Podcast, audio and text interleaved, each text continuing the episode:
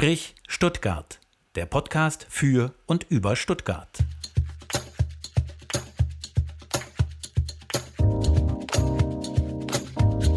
Sprich Stuttgart. Heute zu Gast Petra Fröschle alias Roxanne. Sprich Stuttgart. Am Mikrofon Nathalie Dreher und Stefan Ferdinand. Ja, und das ist nur die halbe Wahrheit. Denn die Nathalie, Grüße gehen raus, ist krank. Das heißt, heute, liebe Petra Frischle, mache ich das mal alleine. Ähm, Nathalie ist sehr traurig, weil sie sich natürlich super vorbereitet hat, wie das alle unsere IMO-Absolventinnen äh, tun und hätte das sehr gerne gemacht, aber leider ist sie nicht da. Deswegen sage ich aber trotzdem herzlich willkommen, liebe Petra Froschle. Herzlichen Dank und liebe Grüße und gute Besserung an Nathalie. Ich glaube, das ist äh, in diesen Tagen fast ein wenig normal, dass alle ziemlich kurzfristig ausfallen. Umso sehr freue ich mich, dass du es doch jetzt geschafft hast, obwohl du auch nicht 100% da bist und aber gesagt hast, das machen wir jetzt. Jetzt versuchen wir es einfach, wir zwei hier ganz allein. Ja, ich freue mich sehr. Also ich hoffe, meine Stimme hält durch. Man hört es vielleicht noch ein bisschen, dass ja. ich etwas knirsche, aber wir das kriegen, kriegen wir hin. Wir haben Tee und damit läuft das. Ja, genau. Und wie immer am Anfang machen wir eine Kurzvita und steigen ein mit einer Einstiegsfrage. Und ich drehe das heute mal rum und fange direkt mit der Einstiegsfrage an, weil ähm, wir das heute früh am Familientisch hatten. Wie wird man Zauberkünstlerin, hat meine Tochter gefragt, mhm. eine Magierin. Und dann habe ich natürlich spekuliert und habe gesagt, da steckt bestimmt ein Zauberkasten dahinter, den hat die Petra in ihrer Kindheit geschenkt bekommen. So, und das wollen wir gleich verifizieren. Ist das so gewesen? Ja, du musst Mentalist sein, weil ganz genau so war es. Also ähm, meine ersten Berührungspunkte waren tatsächlich im Kindergartenalter. Ich war äh, damals in Ostdeutschland bei meiner Oma. Als Einzelkind musste ich beschäftigt werden und da hat sie einmal auf ihrem Dachboden nachgeschaut, was denn da noch alles übrig war von meinem Vater aus seiner Kindheit. Und da hat sie einen wunderschönen ähm, Zauberkasten gefunden, so mit gedrechselten kleinen Requisiten. Heimchens Zauberkasten hieß der. Da waren auch noch ein paar Halma-Spiele und so auch noch mit in den Kasten reingerutscht, aber egal. Und eben ein paar tolle Requisiten und damit äh, habe ich mich dann sehr gern beschäftigt und auch gleich für die äh, liebe Verwandtschaft die erste kleine Zaubershow gemacht dann und das war so der erste Schritt in die Richtung. Ich war dann gleich so motiviert, dass ich direkt danach im Kindergarten auch gezaubert habe für die anderen Kinder. Die waren kein so braves Publikum. Darum ähm, war ich danach kurz auch etwas frustriert. Das hat mich trotzdem nicht losgelassen und äh, das waren so die ersten Schritte. Also. Aber ich bleibe nochmal bei dem Zauberkasten, weil ja. ich glaube, ganz viele Familien haben so einen Zauberkasten irgendwo im Schrank noch rumfliegen. Mhm. Und wenn man den dann rausholt, für die Nichten und Neffen, die dann irgendwie zu Besuch kommen oder sonst irgendwas, dann stellt man fest, die Hälfte Hälfte fehlt, das Anleitungsbuch fehlt, äh, man weiß gar nicht richtig, wie es geht. Aber das war bei deinem Zauberkasten nicht so. Der war dann vollständig oder? Ähm, das Anleitungsbuch war nicht dabei, aber irgendwie waren die Sachen relativ selbsterklärend. Mhm. Beziehungsweise, äh, ich glaube, mein Vater hat sich auch an manches noch erinnert ah, und der okay. hat mir das dann gezeigt, wie das funktioniert, genau. Also, das hört man jetzt schon raus. Wir haben eine Zauberkünstlerin zu Gast. Roxanne habe ich äh, im Indikativ äh, hörbar machen können, ist ein Künstlerinnenname. Ja. Äh, kommen wir gleich noch drauf, warum das so heißt. Äh, ich mache jetzt diese Kurzvita. Also, du bist in Stuttgart geboren, wenn ich das richtig recherchiert habe. Du hast mit dem Zauberkasten angefangen, das hast du jetzt schon selber gesagt.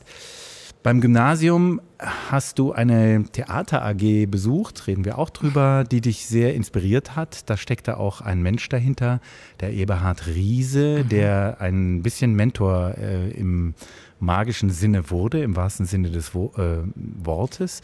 Dann hast du ein Studium gemacht äh, an der Pädagogischen Hochschule. Du bist ausgebildete Grundschullehrerin, Lehrerin. Voll, ja. Zweites Staatsexamen hast mhm. du gemacht. Also Ähm, du hast etwas im Hintergrund, das sicher scheint. Äh, ja. Das haben wahrscheinlich deine Eltern so gesehen. Das stimmt auch, ja. Wobei die nicht der einzige Grund waren. Ah, okay, da kommen wir noch drauf, genau. Dann bist du aufgetreten ähm, und hattest einen Konterpart, nämlich Topaz, das ist dein mhm, Mann. Mhm, ähm, aber ich finde es, um es gleich vorweg zu sagen, ich finde es toll, dass du hier bist. Wir hatten dann auch überlegt, sollen wir euch beide einladen mhm. und so. Nein, mir ging es tatsächlich mal darum, dich in den Fokus zu stellen, weil das ziemlich außergewöhnlich ist, wie ich dann in der Recherche erfahren habe. So viele Zauberkünstlerinnen mit der Reputation international gibt es nämlich gar nicht. Auch das wollen wir zum Thema machen. Dann ging es natürlich los. Ihr seid auf Tour gegangen. Ihr wart weltweit oder seid weltweit unterwegs. Äh, in Europa natürlich, in China habe ich gesehen, mhm. in Indien.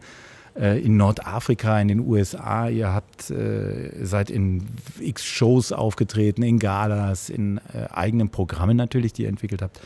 All das äh, wollen wir thematisieren. Ihr habt Preise gewonnen und zwar sehr namhafte Preise in eurer Szene die man so als Laie gar nicht so einordnen kann. Ich glaube, es bringt gar nicht so viel, wenn ich die jetzt nenne, sondern die musst du nachher nennen und musst uns aber gleichzeitig erklären, was da dahinter steckt. Ja. Ähm, und ja, und äh, du bist natürlich Stuttgart sehr treu, weil du hier immer sehr viele Programme hast. Auch das wollen wir ähm, thematisieren. Und dann hast du, und das will ich gleich am Anfang loswerden, damit wir das bloß nicht vergessen. Du hast ein Programm am 4. Januar. Wir haben ja heute Mitte Dezember. Da zeichnen wir auf. Am 30. Dezember wird diese Folge hörbar sein. Das heißt, am 4.1. und am 6.1. und am 8.1. hast du ein Programm im Friedrichsbau Varieté und mhm. das Programm heißt wie?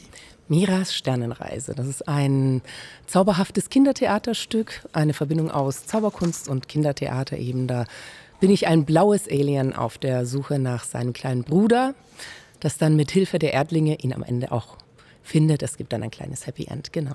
Und ähm, dieses Programm richtet sich an welche Altersklasse bei den Kindern? Ich glaube, für die Erwachsenen ist es einfach wunderschön, sowieso zuzuschauen. Aber ich hoffe, ja, ich hoffe, die Erwachsenen haben auch ein bisschen Spaß dran. Aber es ist eigentlich für Kinder ab fünf Jahre, so etwa mhm. ab Vorschulalter. Es gibt mhm. eine bisschen gruselige, spannende Stelle da drin, die bei Jüngeren manchmal so ein bisschen schwierig ist. Aber so ab fünf Jahre funktioniert es sehr gut und es geht tatsächlich bis äh, rauf zu Zehnjährigen. Mhm. Dadurch, dass da eben auch diese Zaubereffekte und so vorkommen, ist es eigentlich sehr spannend für, für die gesamte Altersgruppe, obwohl die ja auch schon sehr unterschiedlich ähm, in ihrer Entwicklung sind.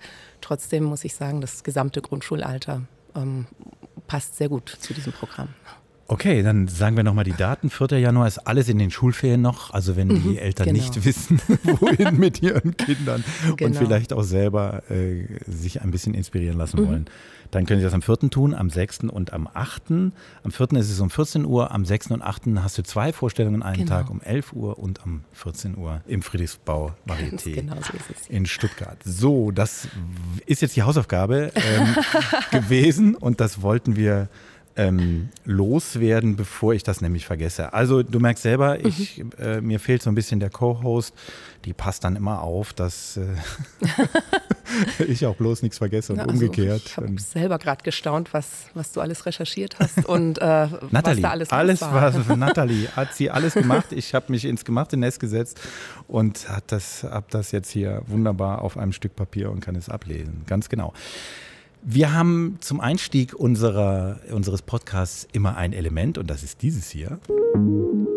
Sprich Stuttgart. Ortsbeschreibung. Und dann darfst du beschreiben, wo wir hier gerade sitzen. Ja, wir sitzen hier auf der Bühne des wunderbaren Friedrichsbau Varietés. Ein ähm, sehr traditionsreicher Ort hier in Stuttgart. Das Varieté, das wurde, ähm, ich glaube, 1898 unten in der Innenstadt gegründet und hat seither mehrfach die Location gewechselt, ist jetzt mittlerweile hier oben auf dem Pragsattel. Und wir sitzen mitten äh, also vor der Showtreppe oder quasi in der Showtreppe der aktuellen Show, die heißt Dream Factory. Dream Factory. Hollywood meets Varieté, meine ich. Ist ich meine der auch. Untertitel, und es genau. geht, glaube ich, um die 40er Jahre, soweit ich das richtig mhm. recherchiert habe. Also das ist so das Setting. Genau. genau. Ich habe leider die Premiere verpasst, weil ich krank war, aber ähm, ich hoffe sehr, dass ich das noch nachholen kann. Ich weiß, das sind ganz tolle Kollegen. Martin, Martin genau. assistiert uns. Oh. Dream Factory Varieté meets Hollywood.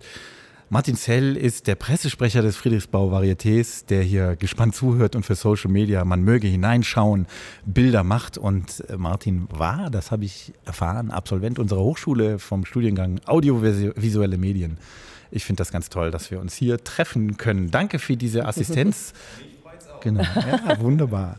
Genau, ja, beschreib es. Wir sitzen in der Deko. Ähm, ist ja ein bisschen ungewöhnlich. Normalerweise sitzt man entweder unten oder du bist hier oben und hast selber eine Show. äh, zum Beispiel eben Miras Sternreise. Genau, aber wie genau, sieht es ja. aus? Also wir haben hier eine riesige ähm, V-förmige Showtreppe mit einem Durchgang noch unten drunter und ähm, ja, auch so 40er Jahre Deko, Scheinwerfer, Straßenlaternen, die vermutlich auch zu akrobatischen Darbietungen mit dazugehören.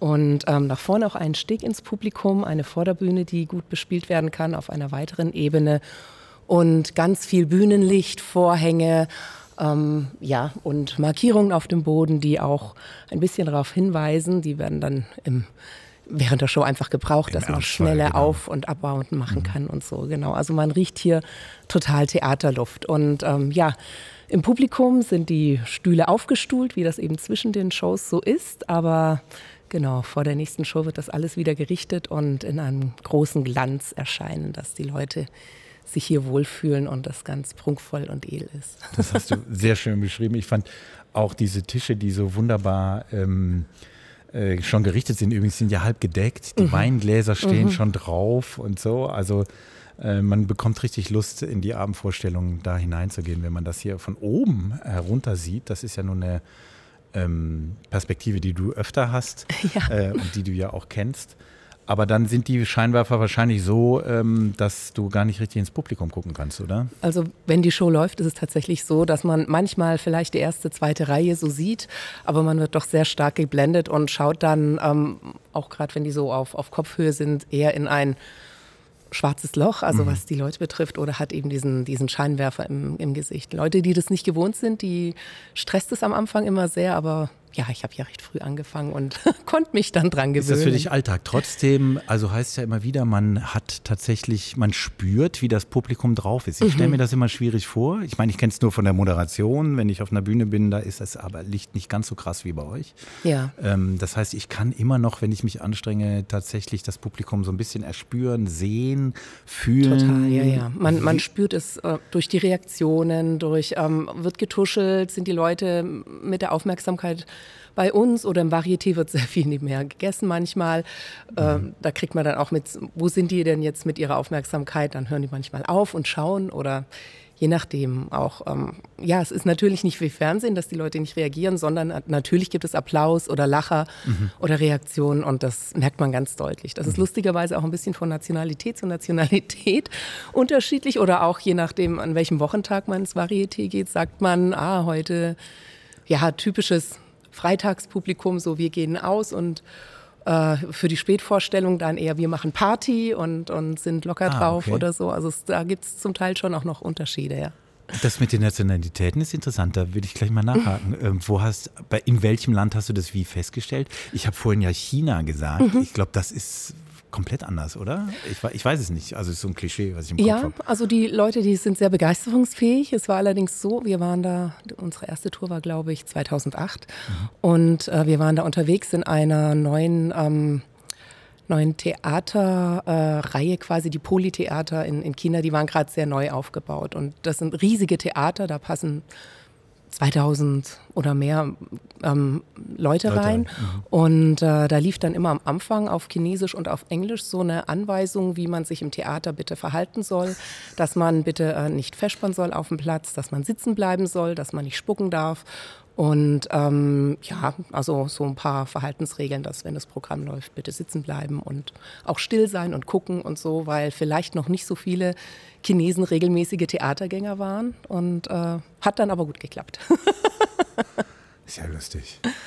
Also, wo fangen wir jetzt an? Bei der Begeisterung. Wir waren beim Zauberkasten. Wie kommt man zur Zauberei? Ich habe einen Namen äh, genannt. Das war der Eberhard Riese ja. im Hohenheimer Paracelsus-Gymnasium. Mhm. Da bist du hingegangen. Der hat eine Theater AG geleitet und das habe ich recherchiert, genau. aber erzählt selber, der hat schon einen wesentlichen äh, Einfluss gehabt. Total. Also ich glaube, ohne den und ohne meinen Mann Thomas wäre ich äh, vielleicht Hobbyzauberin geblieben. Also ich habe ja tatsächlich schon sehr früh angefangen und mhm. bevor ich die beiden kennengelernt hatte, aber es hätte bestimmt ein gewisses Level niemals übersteigt. Und mhm die beiden, die ähm, haben mir dann geholfen, äh, Ja, eigentlich war es erst nach dem Abitur, dass ich gesagt habe, ich möchte jetzt auch anfangen, mich damit nochmal intensiver zu befassen. Davor war ich eigentlich sehr, sehr gut aufgehoben in der Theater AG, habe das mit großer Leidenschaft gemacht. Mhm. Ähm, hatte ja dann auch meinen Mann in der Theater AG kennengelernt, meinen jetzigen Mann, und mhm. mitbekommen, dass der zaubert. Der hat damals auf einem Level schon gezaubert. Das war für mich, schien unerreichbar. Und also er ist einfach wahnsinnig fanatisch, hat sehr früh angefangen, ist sehr, sehr fingerfertig hat sehr früh in der Manipulation eben seinen Weltmeistertitel, den ersten schon errungen war. Lange Zeit, ich glaube bis heute sogar jüngster Weltmeister der Manipulation. Was heißt das Manipulation? Manipul es gibt unterschiedliche Sparten in der mhm. Zauberkunst, unter anderem die Manipulation. Das ist die Zauberkunst mit Fingerfertigkeit. Da ähm, passieren Effekte sozusagen in Handgröße und mhm. äh, mit Karten, mit ähm, Bällen, in seinem Fall auch mit kleinen Glöckchen und so mhm. oder mit Sonnenbrillen. Und dann gibt es zum Beispiel die Großillusion, da äh, passieren Illusionen in Menschengröße. Da wird okay. jemand zersägt oder jemand Zersehen. schwebt, mhm. erscheint, verschwindet. Mhm. Das, es gibt noch weitere Sparten. Ich weiß nicht, ob ich ausholen soll. Doch, doch, nein. Äh, hier, du, du hast einen totalen Laien vor dir. Äh, insofern, und ich bin mir sicher, viele unserer Hörerinnen und Hörer kennen das auch nicht. Aber äh, das heißt, es gibt noch mehr Kategorien. Mhm. Ja, genau. Es gibt die Mentalmagie. Das ist alles, was mhm. mit Gedankenlesen zu tun hat. Mhm. Dann gibt es Kartenzauberkunst als eigenes äh, Fachgebiet, so, das ist dann meistens am Tisch. Äh, oder auch ähm, Close-up-Zauberkunst, das sind andere Effekte, die man am Tisch direkt unter den Augen des Zuschauers macht. Mhm. Ähm, ich weiß jetzt gar nicht, was ich noch vergessen habe. In Deutschland gibt es auch noch als Extrasparte Kinderzauberkunst. Die ah. gibt es dann bei internationalen Wettbewerben eher nicht, weil das oft sehr sprachlastig ist. Einfach und man vielleicht so ein ganzes Programm nicht so leicht dann in die Landessprache, wo eben gerade die Weltmeisterschaften stattfinden, übersetzen kann. Und die Kinder sind dann ja meistens in der Landessprache da und nicht unbedingt des Englischen mächtig. Mhm, ja, ähm, ja, und dann gibt es, was gibt es dann noch? Hm muss gerade überlegen. Auf jeden Fall ist es alles es sehr, sehr äh, streng, ist das falsche Wort, aber sehr mhm. klar reglementiert. Genau, es gibt äh, diese es große gibt, Vielfalt mhm. und das ist bei Wettbewerben relativ mhm. wichtig. Also es gibt äh, unter Zauberkünstlern sogar auch Wettbewerbe. Da, mhm. Das denkt man erstmal gar nicht, wenn man das so hört. Und da kann man eben in der entsprechenden Sparte äh, antreten, auch damit man die Leistung der Teilnehmer ein bisschen besser ähm, vergleichen kann. Also es ist sowieso schwierig, weil es so ein künstlerischer Bereich ist, da dann immer ein, ein äh, Werturteil abzugeben. Das wollte ich eben gerade fragen. Also äh, ich meine, gut, bestimmte Tricks wahrscheinlich, mhm. da hat man, das ist handwerklich beurteilbar. Genau. Und ich weiß nicht, ob das, habe ich das grammatikalisch richtig, ist ja auch egal, du weißt, was ich meine. Ja. Ähm, aber wenn es um so kreativen Input geht, dann ist es natürlich wahrscheinlich sehr schwierig zu sagen, okay, das ist jetzt gut, das ist weniger gut. Genau. Es ist allerdings so, auf Wettbewerben werden vor allem irgendwelche neuen und innovativen Sachen ähm, besonders ah, gern gesehen und eigentlich äh, besser bewertet, als wenn man jetzt einen Trick, den man schon öfters mal gesehen hat, der vielleicht ein Klassiker ist oder ein Standard ist, wenn man den neu präsentiert, wird es auch sehr gern gesehen. Aber wenn man jetzt was ganz Eigenes, ganz Innovatives schafft, dann bekommt das eigentlich die größte Anerkennung. Und das ist eigentlich auch das, was die Zauberkunst weiterbringt. Weiterbringt. Genau dieser magische Zirkel, das ist, glaube ich, äh, noch etwas, was man auch erklären muss, weil mhm. ohne den geht gar nichts. Das ist sozusagen die Währung äh, bei euch äh, Magierinnen und Magiern. Was ist, was ist das? Was ist der magische Zirkel? Ja, der magische Zirkel von Deutschland ist ein, ähm, ein Verein. Da sind äh, professionelle und auch Hobbyzauberkünstler zusammengeschlossen. Ich glaube, aktuell hat er so um die 3000 Mitglieder. Die sind da sozusagen organisiert und es gibt Ortsgruppen und bei uns äh, trifft sich die Stuttgarter Ortsgruppe in Sindelfingen mhm. äh, alle zwei Wochen und das ist Ach, so ähm, oft? Ja, ja. Ah, und okay. da ähm, tauscht man sich eben aus, auch wenn man selber an einer neuen Sache dran ist, gibt es dann Kollegen, die da Tipps haben und ähm, vielleicht einem auch weiterhelfen können, an wen man sich wenden kann, wenn man irgendetwas gebaut oder genäht, ein Kostüm mhm. braucht oder so. Also da ist ein, ein sehr reger Austausch und da ist eben auch der Eberhard Riese, der Vorsitzende, auch vom Magischen Zirkel von Deutschland ist er der Präsident mittlerweile, aber da ist er eben auch der Vorsitzende von dieser Ortsgruppe und er macht eine fantastische Jugendarbeit und fördert eben den Nachwuchs und ähm, ja, verbringt da sehr, sehr viel Zeit mit den jungen Zauberern und, und hilft ihnen einfach weiter, wenn die ihre Darbietungen aufbauen. Da geht es dann um technische Sachen, aber auch um, um ähm, allgemeine Theatertechniken, die man da eben lernt bei ihm und vertiefen kann und Genau, also das ist wirklich eigentlich die, die Vaterfigur, die für uns alle mhm. wahnsinnig wichtig war. Ich glaube, es gibt wenig andere Ortszirkel, wo so viele junge Zauberer am Ende dann Profis wurden wie jetzt hier in Stuttgart. Aber er, er ist also deutschlandweit und auch inzwischen weltweit bekannt. Ja, aber ich finde das total äh, interessant, weil das so ein bisschen unterm Radar läuft. Das mhm. wissen ja ganz viele nicht.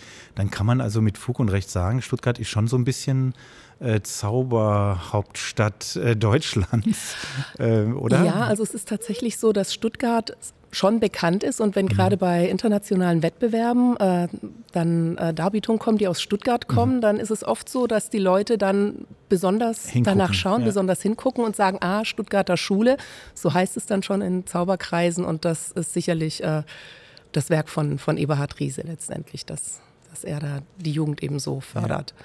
Genau, er hat auch ein sehr wichtiges Buch geschrieben für die Zauberkünstler, wenn, wenn man eine Darbietung aufbauen möchte. Das heißt Fundamente da verrät er sehr viel darüber, was alles beachtet werden muss. Also so Zauberkunst ist ja letztendlich eine ähm, Theaterform, die aus ganz vielen Bereichen sich äh, zusammensetzt. Also wenn man Zauberkünstler ist, dann äh, kooperiert man eben mit, mit Kostümbildnern, mit mhm. Requisitenbauern. Man muss sich selber ein bisschen auskennen, auch mit Licht und Ton und solchen Sachen. Alles, was halt auf der Bühne eine Rolle spielt, was vielleicht im Theater aufgesplittet ist in unterschiedliche Disziplinen läuft bei einem Zauberkünstler eigentlich zusammen und man kann sich höchstens im, im Teamwork dann Inspiration holen, ist aber, aber dann man doch muss verstehen, wie es funktioniert. Genau. Also du musst genau wissen und du musst es auch selber ein bisschen planen. Also du musst wissen, wie die einzelnen Gewerke funktionieren, um zu wissen, was bringt es dir und wie kannst du es genau. verwenden, damit deine Performance gut aussieht. Genau, so ist es.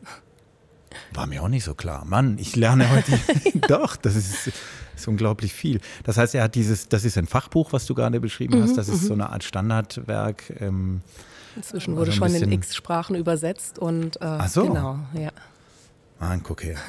Also Eberhard Riese, äh, Grüße gehen raus, der ja. wird das ja ganz sicherlich hören. Und er landet bestimmt mhm. auf der Liste bei uns in Sprichwörter. Auf jeden Fall. Muss also unbedingt mal auch in unserem Podcast.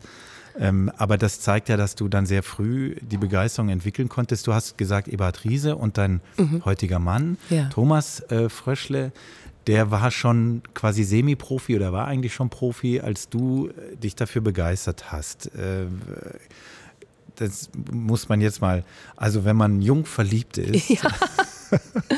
dann schmeißt man ja oft viel Energie in Sachen, von denen man gar nicht weiß, dass man sie eigentlich, äh, dass man sie kann, oder? War das bei dir dann auch so? Hast du gesagt, okay, die Liebe motiviert mich oder, oder naja, also beides auf einmal? ähm, die Liebe, die kam unabhängig von der Zauberei, lustigerweise. Also es war so, dass ähm, ich schon eher so dann noch im, im Grundschulalter mit meinen Freundinnen und mit Zauberkästen schon überlegt habe, ob wir doch jetzt noch mal eine kleine Zaubershow für den Kindergarten planen. Mhm. Dann war bei uns im, im Weihnachtsbazar ein Zauberer, der viel dollere Sachen gemacht hat, der nicht viel älter war als ich, so dass ich erstmal frustriert war und gedacht habe, okay, also das lasse ich jetzt erstmal bleiben, weil ähm, meine Sachen sind einfach nicht so gut. Im Nachhinein habe ich festgestellt, das war Thomas, mein Mann. Mhm. Also er war dann Grund, erstmal wieder aufzuhören und das ein bisschen brach liegen, liegen zu lassen. Und später ähm, haben wir uns dann in der Theater AG kennengelernt, haben uns dann sozusagen unsere Zauberkästen gezeigt. Andere machen das mit Briefmarkenalben. Mhm. und ähm, ja, und dann war er letztendlich der Grund, auch wieder anzufangen. Wobei, also als, als ich ihn da so mit 16, 17 habe zaubern sehen, das war wirklich auf einem Level, er hat halt sehr, sehr früh auch den Kontakt zum magischen Zirkel gehabt und diesen mhm. Austausch eben mit Profis. Und Eberhard Riese hat ihn wirklich sehr gefördert und die beiden haben da eben diese Darbietung, mit der er auch sehr früh sehr erfolgreich war, zusammen kreiert. Mhm. Und ähm, ja, und dann war bei mir nach dem Abi quasi die Zeit, wo ich dann zwar auch studiert habe, aber ich hatte es dann so gemacht, halbe Woche Studium, halbe Woche habe ich dann wirklich intensiv äh, in, in meine Zauberdarbietung reingepackt. Also ich habe da drei Jahre intensiv gearbeitet, bevor das zum ersten Mal auf der Bühne war parallel zum Studium. Drei Jahre? Ja, ja. Also es, es, ging von der ersten Idee, also wir hatten Brainstorming, es gab damals einen ah, legendären Winterurlaub immer mit Zauberern im Schwarzwald. Wir haben uns ein, ein ähm, Ferienhaus gemietet. Da wurde dann abends lecker gekocht und tagsüber an den Darbietungen gearbeitet, zum Beispiel um Wettbewerbe vorzubereiten oder so. Das war dann so ein Grüppchen von 10, 12 Zauberern. Meistens haben wir noch irgendwo im Schwarzwald dann ein oder zwei Abendveranstaltungen gemacht für die äh, Urlaubsgäste mhm. in irgendwelchen Gemeindezentren oder so, wo dann auch unsere Darbietungen ausprobiert wurden und wir dann gleich noch uns gegenseitig Feedback geben konnten, was hat denn gut geklappt, woran arbeiten wir jetzt noch verstärkt und so. Ja, und bei so einem ähm, Winterurlaub gab es ein erstes Brainstorming, als ich sagte, ich würde auch sehr gern was in der Richtung machen. Und wir sind dann von dem ähm, Charakter, von dem Frauencharakter ausgegangen. Der Eberhard Riese hat mir mehrere Möglichkeiten vorgeschlagen, was er sich bei mir vorstellen könnte. Und wir sind dann bei der femme fatale hängen geblieben sozusagen. Mhm. Und dann wurde gebrainstormt, was könnte denn eine femme fatale Interessantes auf der Bühne machen. Zum Beispiel, ähm, sie, sie, spielt mit Sekt und Perlen und, und Wachs, also aus, sie lässt Wachs in ein, ein Sektglas tropfen und zaubert sich daraus eine Perlenkette, die sie sich dann ummacht. Oder sie belächelt einen Liebesbrief und verwandelt den in einen großen Konfettisturm. Oder sie ähm, spielt mit einem großen Ring, den sie dann einfach aus Spaß sich abnimmt, in einen mhm. Revolver packt und ihn dann wieder auf den, Schink, auf den, auf den Finger schießt, einfach weil sie es kann. Solche Sachen sind uns da eingefallen. Einiges konnte man umsetzen. Die Ideensammlung ist dann meistens sehr, sehr groß und mhm. dann experimentiert man und arbeitet man eben dran, was lässt sich gut umsetzen, was wirkt gut auf der Bühne. Und da bin ich sehr, sehr dankbar auch über dieses Team der Stuttgarter Zauberkünstler, die dann da wirklich alle sehr viel mitgeholfen haben. Aber diese drei Jahre, da will ich nochmal äh, darauf zurückkommen, weil das ist ja viel einsame Arbeit die man dann macht, immer und immer und immer wieder. Mhm. Oder? Also das, da braucht man noch eine Wahnsinnsdisziplin. Ja, aber es macht ja auch Spaß. Also es, und, und man hat ja auch ein Ziel vor Augen und es ist ja auch so, dass dieses, diese Teamarbeit, dieses gemeinsame Tüfteln, also man übt sehr viel alleine tatsächlich mhm. oder auch vom Spiegel. Aber am besten ist es, wenn man jemanden da hat, der guckt und der sagt, da musst du aufpassen, da musst du deinen Griff sauberer also machen. Wie ein Training so. dann. Das ist wie Eigentlich ja, ja, ja. Also das ist das Effektivste. Allein vorm Spiegel geht auch. Da gewöhnt man sich manchmal Sachen an, die gar nicht so gut sind mhm. irgendwie. Deswegen. Ähm, also man braucht so ein genau, Feedback. Genau. Ja. Also, zu, also im Team an sowas arbeiten ist eigentlich das, das Beste. Und ich hatte das Glück, dass, dass ich da wirklich Leute hatte, mit denen ich zusammenarbeiten mhm. konnte. Das heißt, im Studium hast du dann im Prinzip schon halbe halbe ähm, gelernt, mhm. im mhm. wahrsten Sinne des Wortes. Ja. Also dein Staatsexamen hast du ja gemacht, erstes ja. und zweites. Das ja. heißt, du hast auch ein Referendariat gemacht, mhm. wie man das als Lehrerin äh, so macht. Wo hast du das gemacht, wenn ich fragen darf? Ähm, an der Steinbergschule hier in Hedelfingen. Ah, ja. Oh, alles in Stuttgart. Ja. Aber dann war für dich schon klar, ähm, beruflich geht es tatsächlich, äh, bleibt die Zauberei dein, dein Berufswunsch? Oder?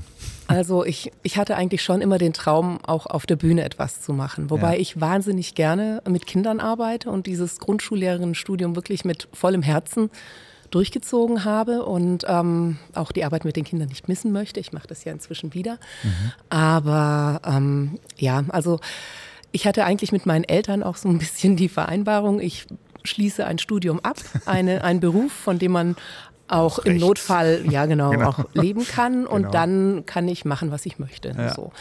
Und ähm, gut, es war dann tatsächlich so, dass dann klar war, ich habe das jetzt abgeschlossen und so, ähm, winkte auch direkt im folgenden Herbst ein, ein, eine Anfrage von einem Varieté, mhm.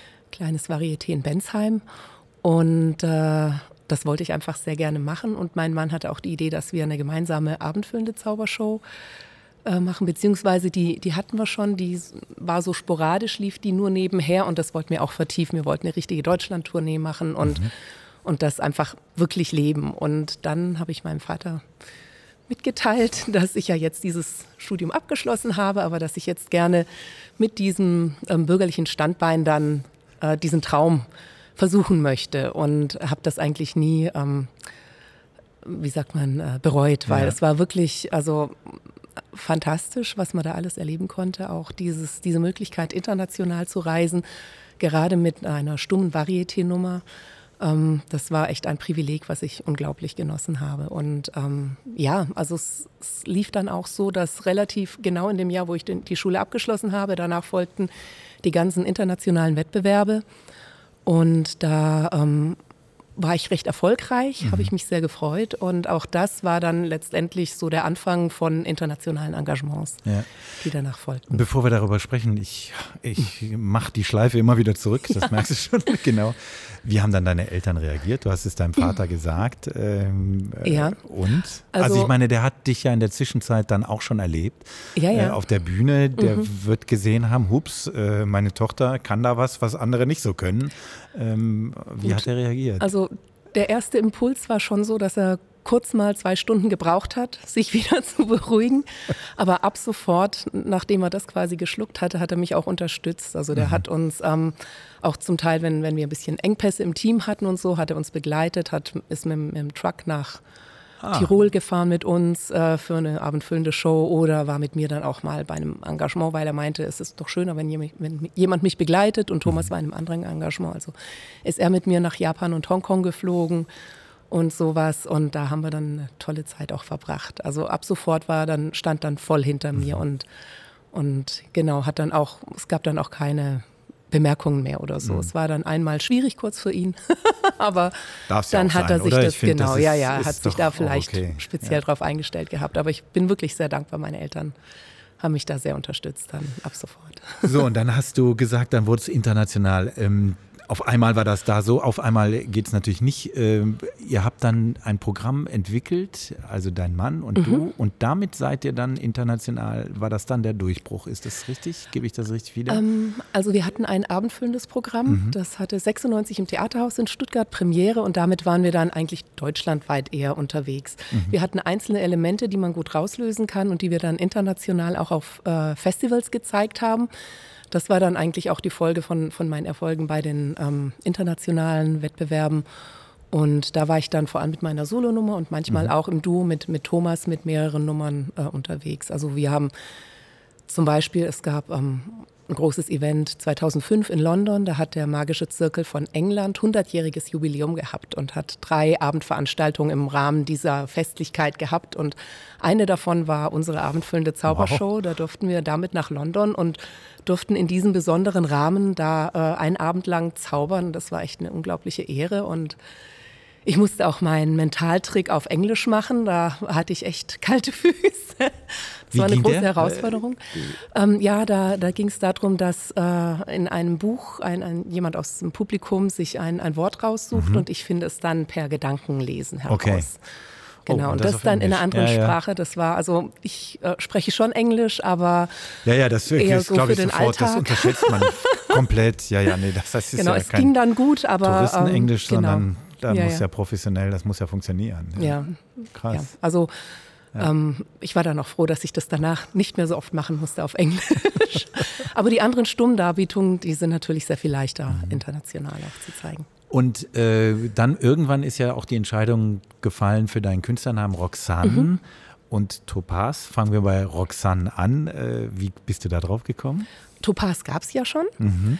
Ähm, und ich habe einfach die Schauspielführer durch, durchgeschaut nach Namen, die mir gut gefallen. Und beim Cyrano de Bergerac gab es eben die Roxanne, diese Angebetete vom Cyrano. Und mir hat der Name gut gefallen. Ich dachte, man kann den auch gut aussprechen auf Deutsch und auf, auf Englisch, Englisch, und auch auf Französisch.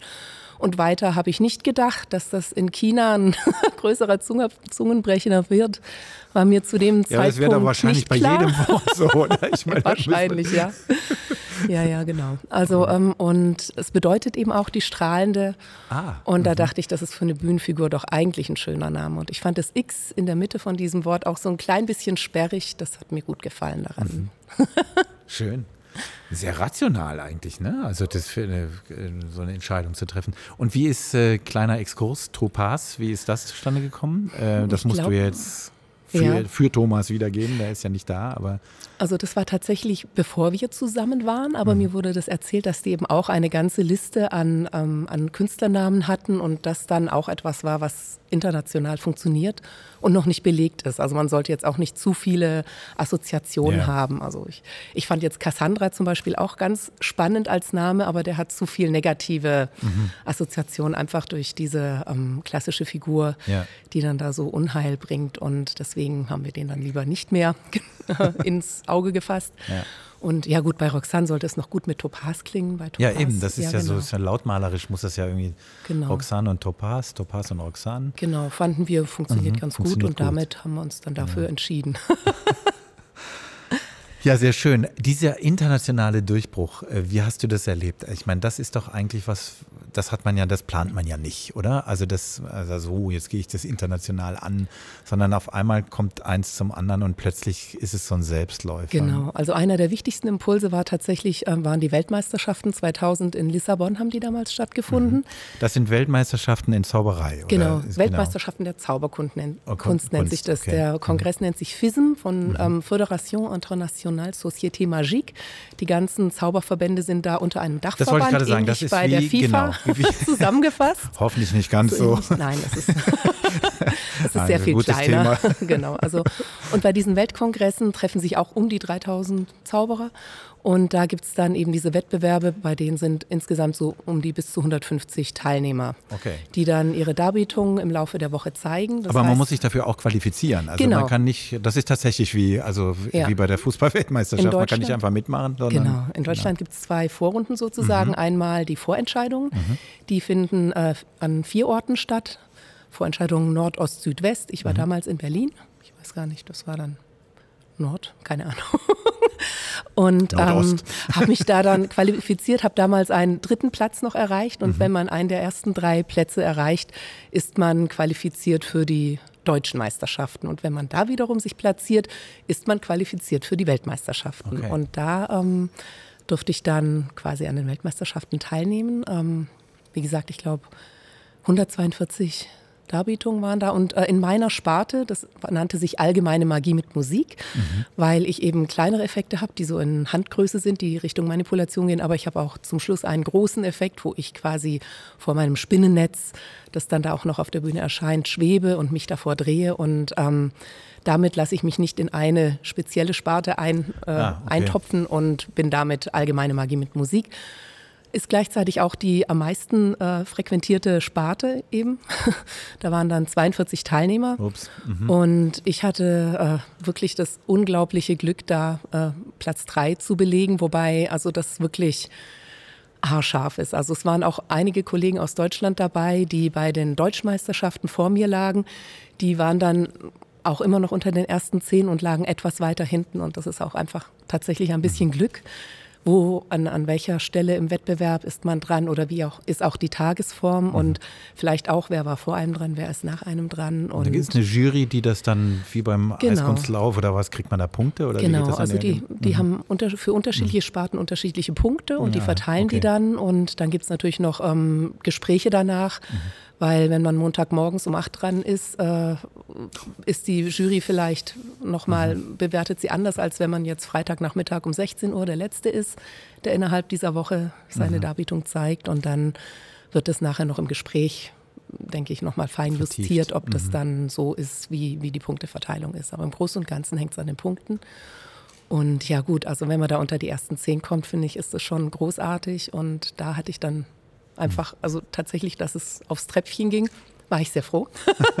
und ähm, ja, man wird da einfach im Rahmen, in diesem Rahmen gesehen von genau. anderen Kongressveranstaltern, die also dann das ist die eben, Plattform, genau, genau, die dann gucken, wen kann man wie engagieren und genau. ah, okay. Oder auch irgendwelche ja. Booking-Agenturen. Es gibt eine, mhm. ähm, oder es gab, die Sendung gibt es glaube ich nicht mehr, in Frankreich, Le Plus Grand Variété du Monde, wird in Paris aufgezeichnet. Da war auch die ähm, Bucherin immer anwesend mhm. und äh, dann wurde man da im Anschluss dann quasi gebucht und eingeladen, da dann zu zaubern.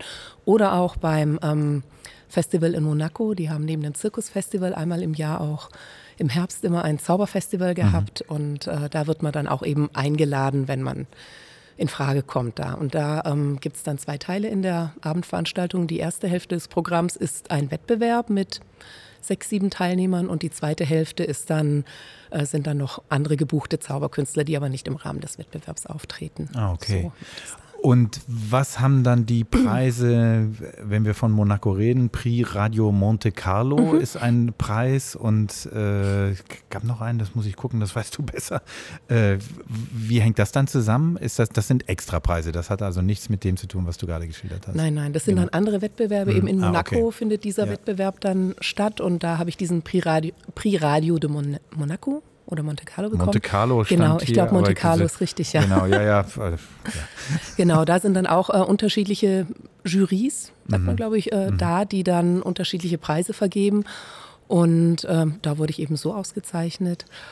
Und dann gab es noch in äh, Las Vegas einen sehr, sehr wichtigen Preis. Ah, nämlich? sehr spannend. ähm, den Samoti Award von Siegfried und Roy. Einmal im Jahr wird da ein, oder wurde, den gibt es mittlerweile auch nicht mehr, mhm. ein Wettbewerb von Siegfried und Roy initiiert. Ähm, ausgetragen. Da werden, also unter dem Jahr gibt es da äh, Kollegen, die halt Darbietungen auswählen. Da wird mhm. dann ich weiß nicht, fünf bis zehn Zauberkünstler werden eingeladen zu diesem Festival, um da in diesem Rahmen, diesem Wettbewerb eben ihre Darbietung zu zeigen. In einem, äh, auf einer Bühne in Las Vegas am Strip. Das war damals bei mir äh, dieses Hotel, dieses Theater, wo Splash läuft. Das ist eigentlich eine Show, wo, wo viel Effekte mit Wasser passieren. Mhm. Und ähm, dieser Wettbewerb, der findet mittags statt. Das heißt, da können eigentlich auch die ganzen großen Namen, die in Las Vegas zaubern, mittags sich diesen Wettbewerb angucken. Und die kommen auch alle, weil die das gerne sehen. und dann äh, steht man da mit, mit seinen Sachen. Und da sitzen dann im Publikum, äh, was weiß ich, Lance Burton, Siegfried und Roy und äh, ja, die ganzen großen Namen, die ballt sich auch so ein bisschen die Zauberszene in Las Vegas. Und da ist man sehr aufgeregt, wenn man da auftreten darf. Aber es ist auch gleichzeitig ein großer, großer Traum, der da in Erfüllung ja, geht. Absolut. Das und, und das ist wirklich, also unwirklich.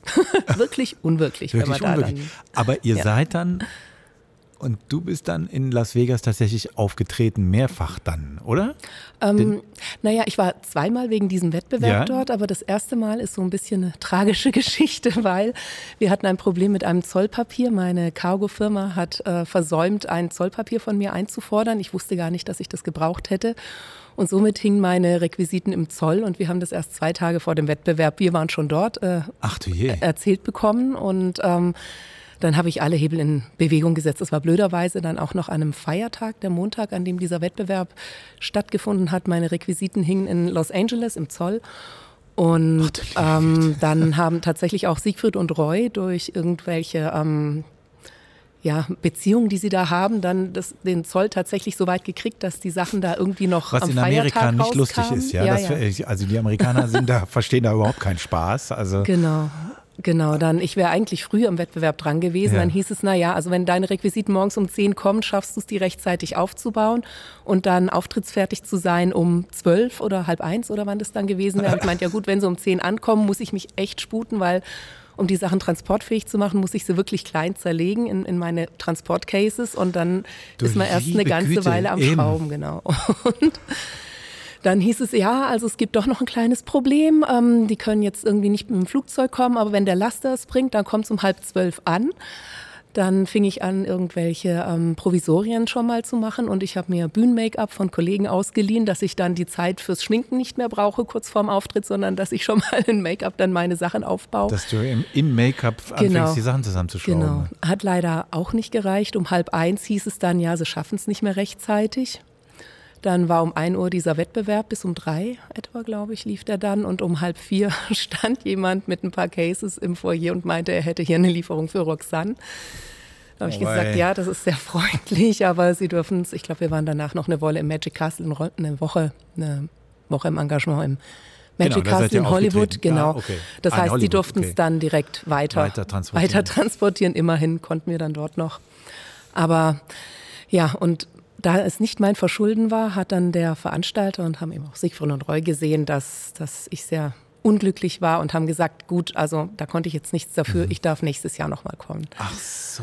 Und das ah, war, okay. das war so toll. Also, dass ich dann ja, nochmal kommen ja, ja. durfte und dass ich dann auch noch erfolgreich war, also das war wie im Märchen. erfolgreich heißt?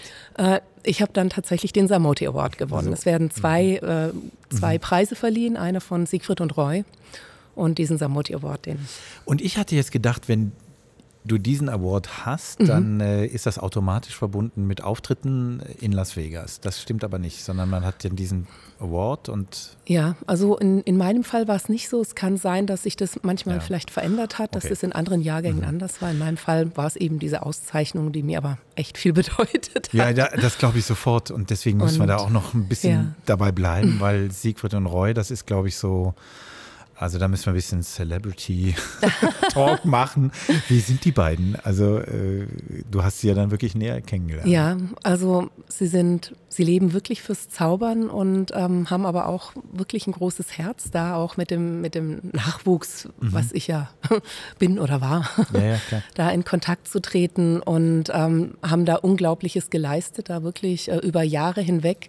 Ich glaube, wir hatten immer zwei Shows am Tag ähm, das dann auf da so zu zeigen in einer unglaublichen Intensität und auch Präzision und auch äh, Siegfried war ein bisschen ähm, aufgeschlossener zu mhm. Menschen. Roy war, glaube ich, eher der, der sich um die Tiere gekümmert mhm. hat. Also wenn man nachher bei denen eingeladen war oder so, war vor allem Siegfried da. Roy hat man schon auch kurz getroffen, aber ins Gespräch kam ich immer eher mit Siegfried. Mhm. Und der hat gerne auch seine Geschichten erzählt, wie er eben ähm, in in Bayern damals groß wurde und dann äh, jetzt halt diese Schritte nach Las Vegas getan hat. Und ähm, gleichzeitig ähm, ja, munkelt man, dass er also wirklich auch sein Publikum sehr geliebt hat. Zu Beginn ihrer Show gab es immer ähm, Leute, die so in Kutten verkleidet durchs Publikum gingen und denen dann entweder kleine weiße Tigeraufkleber auf die Wange ge geklebt haben mhm. oder kleine Sternchen oder Herzchen. Und ähm, es war wohl auch immer mal wieder Siegfried dazwischen, der dann tatsächlich äh, ins Publikum ging, um da auch Kontakt zu den Menschen zu haben. Mhm. Inkognito in dem Fall, aber das finde ich zeigt auch, wie, wie viel ihm das bedeutet und wie, wie sehr er auch an den Menschen dran ist und an seinem Publikum. Das, ich finde es total spannend. Also das ist wahrscheinlich für dich auch etwas, was in der Erinnerung sehr, sehr prägend war. Ja, oder? das waren besondere Erlebnisse. Da weiß man nachher gar nicht, habe ich das jetzt geträumt oder war das wahr? Ja. Und hat das dann nochmal einen Schub gegeben in deiner Zauberkarriere, dass du gesagt hast, so jetzt gehörst du im Prinzip zum Olymp, wenn ich das mal so dazu äh, Also das würde ich jetzt von mir so nicht sagen. Nein, deswegen sage ich es ja auch. Aber das merkt man ja dann schon, oder? Ich meine, die Anfragen von den Fernsehanstalten nehmen wahrscheinlich zu und, und so. Ja, oder also dann kommt dann schon was ins Rollen, oder? Man, man bekommt dann schon mehr Aufmerksamkeit mhm. und ähm, kann natürlich auch das dann als, als Punkt in seiner Vita nennen, was dann natürlich auch attraktiv mhm. ist und, und äh, Interesse weckt. Mhm. Auf jeden Fall, ja. Jetzt würde ich aber doch gerne mal zu diesem, zu dieser Rolle kommen, die, die du ja im Prinzip doppelt ausfüllst. Du hast ein eigenes Programm, du bist äh, eine eigene Zauberkünstlerin und du hast ein Programm mit deinem Mann. Mhm. Ähm, Topas und Roxane als Duo in Stuttgart sozusagen Institution, mhm. kennt jeder, weiß jeder und du hast ein eigenes Programm. Ähm, wie, wie nimmst du das wahr? Das ist diese Zauberlandschaft eine männlich geprägte Landschaft äh, und du musstest dich da behaupten äh, und ging das einfacher im Duett sozusagen, äh, als wenn du alleine jetzt unterwegs warst und bist? Also wenn ich kann ja nur für mich sprechen ja. und ich muss sagen, ich hatte da wahnsinniges Glück tatsächlich an der Seite von Thomas ähm, immer sehr beschützt und behütet und äh, wahrgenommen und auch gefördert zu werden. Also da glaube ich, das war, waren wirklich sehr viel glückliche Umstände da an seiner Seite und auch ähm, im Stuttgarter Zirkel gab es nie für mich irgendwelche Probleme, weil ich jetzt eine Frau bin und weil mhm. ich zaubern möchte. Es war eher so, dass man noch viel mehr Möglichkeiten hat, weil die Pfade noch nicht so ausgetreten sind und man dann ähm, brainstorming-mäßig wirklich aus dem Vollen schöpfen kann und nicht überlegen muss, ah, das hat die schon gemacht, ah, okay, und dieses Thema wird bei der und der schon bearbeitet. Also ich hatte da wirklich großes Glück. Ich höre von manchen Kolleginnen, wo es tatsächlich anders ist, die dann auch erstmal nicht so wahrgenommen werden oder mhm. nicht ernst genommen werden, die auch auf Zauberkongressen erstmal äh, als Laie abgestempelt werden und dann da irgendwelche halbgaren Kartenkunststücke von, von eifrigen ähm, Newcomern angucken müssen. Also es gibt ganz, ganz tolle Newcomer, aber manchmal ist es so, wenn man da als Frau unterwegs ist auf dem Zauberkongress, denken die Leute erstmal, ah, ein Laie und der, der, die kennt sich noch nicht so aus, der kann ich erstmal meine Tricks zeigen. Das ist manchmal ein bisschen zäh. Mhm. Ähm, genau, aber ich muss gestehen, ich hatte das, dieses Problem tatsächlich nie, was bestimmt auch daran liegt, dass mein Mann schon sehr früh sehr erfolgreich war und ich da sehr viel auch im Gespann mit unterwegs war. Ah, okay. Alles klar. Ich äh, lasse mal kurz den Blick äh, ähm, wandern, weil von hinten pirscht sich jemand ran, ah. liebe Petra. Ähm, Hallo Ralf. Darf ich ihn kurz drücken? Natürlich, ich drück natürlich. Ich beschreibe die Situation. Ralf San äh, macht sich nämlich hier bemerkbar. Hoppla. Ralf, komm her. Du kriegst auch ein Mikrofon und einen Kopfhörer. Ganz genau. Das ist nämlich unser Best Buddy. Ich, äh, darf ich mal den Trailer? Aber setz dir erstmal den Kopfhörer auf und ein festes Element in unserem Format ist dieses hier. Sprich Stuttgart. Best Buddy. Genau, und normalerweise, genau, kommt jetzt hier ein Zuspiel und ein Interview, das wir vorher fertig gemacht haben. Heute ist das ein bisschen anders. Ralf San ist bei uns. Ralf San ist der künstlerische Leiter im Varieté Friedrichsbau, im Friedrichsbau Varieté und äh, ist sozusagen vom Büro rübergeschlappt hier jetzt zu uns auf die Bühne äh, und äh, wird jetzt ein bisschen Roxanne für uns eintüten aus seiner Perspektive. Herzlich willkommen, das ist schön, dass du da bist. Ja, freue mich auch. Du darfst, wie du das wahrscheinlich kennst, nah ans Mikrofon. Das sind Nahbesprechungsmikrofone, ganz genau. Ja, Ralf, darf ich dich fragen, wann hast du Roxanne, oder kannst du dich erinnern, wann du sie kennengelernt hast, das erste Mal bewusst wahrgenommen hast? Wann war das und wie war das? Naja, ich habe jetzt recherchiert. Die erste Show bei uns, wo ich da war, war 2001. Aber ich bin mir sicher, wir haben uns schon zuvor gekannt von, wie hieß es damals, diese äh, Nachwuchssache. Ah, Showstart Showstart. Genau, ja. Aber bei uns im Haus habe ich sie das erste Mal 2001 registriert. Ja, registriert, also fast 20 Jahre her, eigentlich ein Ja. kleines Jubiläum. ne? Gemeinsam- Über 20 Jahre. Gemeinsam gealtert. Gemein. Okay, du hast sie da das erste Mal bewusst wahrgenommen. In welchem Kontext? Wie war das? Also was genau hattet ihr miteinander zu tun? Ähm, zu der Zeit habe ich noch auf der Bühne gearbeitet. Ähm, da bin ich vier Jahre im Haus gewesen, war noch selbstständig zu der Zeit als Bühnentechniker. Und äh, Topaz und Roxanne haben ein Sommerprogramm bei uns gespielt, also sprich eine Soloshow. Und du hast dieses ganze technische Drumherum ähm, mit den beiden auf die Beine stellen dürfen müssen. Naja, ich war ja eher der, der bedient in dem Moment. Ja, ein, Also ein im Bühnenbereich. ja gut, aber äh, wahrscheinlich doch sehr, sehr wichtig für die Künstlerin und den Künstler. Wenn das nicht tut, dann tut nämlich gar nichts. Äh, wie hast Das du die beiden dann erlebt? Ähm, das hat sich eigentlich über all die Jahre gar nicht verändert groß. Also ähm, ich liebe Menschen, die ähm, polarisiert sind, also nee, zentriert sind, also die, bei der, die mit dem Kopf auch bei der Sache Ja. sind. Und ähm, es ist nach wie vor immer, wenn wir zusammen waren, alles gut geplant, gut ausgeführt, tipptopp. Jetzt bist du ja nicht mehr nur in Anführungszeichen, das meine ich wirklich in Anführungszeichen technisch äh, hier im Hause unterwegs, sondern künstlerischer Leiter. Das heißt, du hast mit Roxanne natürlich auch im künstlerischen Sinne zu tun und siehst sehr genau, was sie auf die Bühne stellt und was eben nicht. Wie würdest du das eintöten, was sie da macht auf der Bühne? Ähm, ja, erstmal ist es ja doch auch so ein bisschen äh, zweigeteilt. Das heißt, wir hatten einmal eine Produktion in 2012, Fantastik, wo sie direkt wirklich ähm, eng mit mir zusammengearbeitet hat, ähm, weil es eine Produktion vom Haus hier war. Aber äh, die, bei den Soloprogrammen greifen wir natürlich nicht so rein. Ne? Das heißt, natürlich werden vorher Absprachen gestellt, was, was, was wird gezeigt, wie ist es und so. Bei Qualität braucht man bei den beiden ja nichts kontrollieren. Das weiß man, dass es top ist. Und von dem her ist äh, da die Zusammenarbeit loser, wie jetzt Beim künstlerischen zusammen. Okay. Mhm. Und da, wo es nicht lose ist, wie ist das dann abgelaufen? Ich versuche, ich, ich löcher dich ein bisschen. Nein, das ist, finde- das ist völlig okay und ich glaube, Petra hat auch nichts dagegen, wenn ich das erzähle, aber ich bin ähm, schon immer so gewesen, dass ich gerne Leute aus der Komfortzone raushole, sage Mhm. ich mal.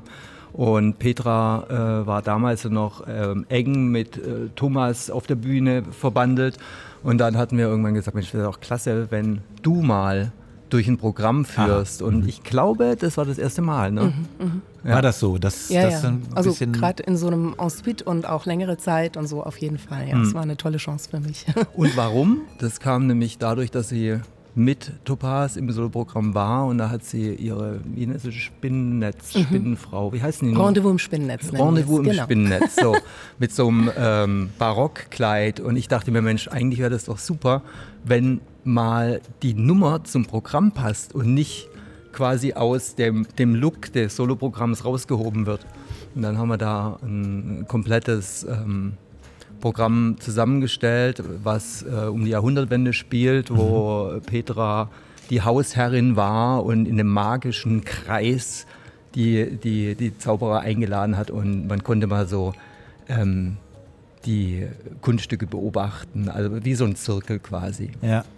Das heißt, Petra, wenn ich das jetzt richtig, ups, richtig äh, höre und wahrnehme, dann war, ähm, war Ralf schon so ein bisschen ein Motivator, dass du auch alleine ein Programm entwickelst und alleine ähm, mhm. so ein bisschen an die Front gehst oder ist das, das hast du ich, schon vorher gemacht? Das hast ne? du vorher schon gemacht. Ja, also auch dadurch, dass ich eine Solonummer habe, mit der ich mhm. unterwegs war, aber zum Beispiel ähm, ein, durch ein Programm zu führen und auch viel mehr zu sprechen, äh, die Gelegenheit hatte ich tatsächlich ah, hier okay. erst äh, mhm. vertieft, weil ähm, ja, also Thomas ist so ein toller Moderator, so Zweiermoderationen ähm, und sowas. Äh, gelingt da gar nicht so gut, weil ich da oft sehr zurückhaltend bin, einfach im ersten Moment, wenn, wenn er dann da auch da ist, weil ich finde, er macht es halt so toll.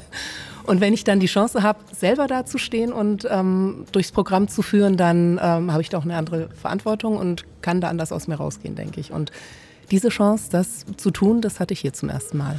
Also dann doch ein bisschen äh, neue Welten entdecken. Ähm, wie macht sie es denn dann, Ralf? Wenn ich also mich warum, recht erinnere, war ich restlos glücklich.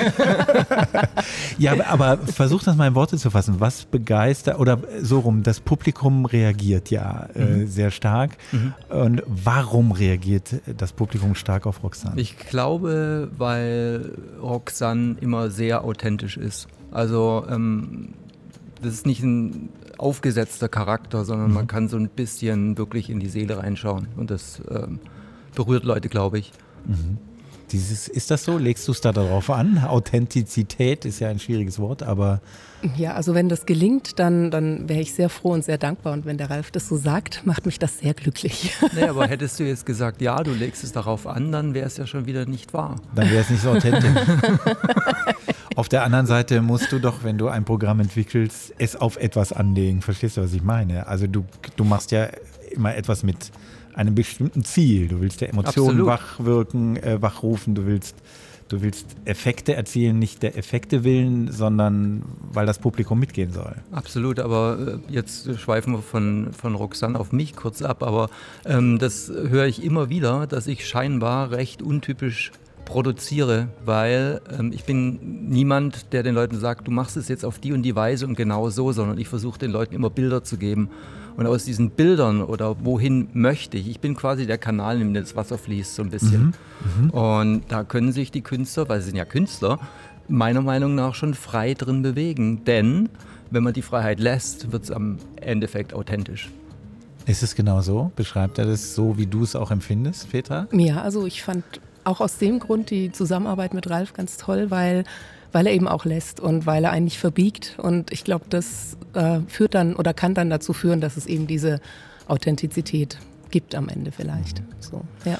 Und sieht ihr dann beide Bilanz, wenn sowas dann auf der Bühne entwickelt wurde und dann kommt der erste Abend, wo das dann live funktionieren muss und dann merkt ihr, es tut, äh, setzt ihr euch dann zusammen und sagt, ja, hier hat es getan, da hat es nicht getan. Ähm, schärft ihr das dann? Ja, aber ich denke, das ist immer bei darstellenden Künsten so, äh, mhm. egal wo Roxanne jetzt arbeitet oder egal mit wem ich jetzt arbeite, das ist einfach ein Muss. Ich kann ja jetzt nicht sagen, okay, es lief nicht und ich ändere nichts. Es ist halt so. Ist halt so. ja, gut. Wir haben ja äh, beim Best Buddy-Gespräch immer so, ein, so wiederkehrende Fragen. Äh, und eine lautet zum Beispiel, ähm, wenn du Roxanne mit drei Adjektiven beschreiben müsstest, wie lauten die? Es ist live gar nicht so ohne. Das ist immer so, sonst im geschützten Raum nehmen wir das auf, ähm, ja, und dann können die Leute selber sich so ein bisschen Gedanken machen. Jetzt so also innovativ auf jeden Fall. Innovativ, okay.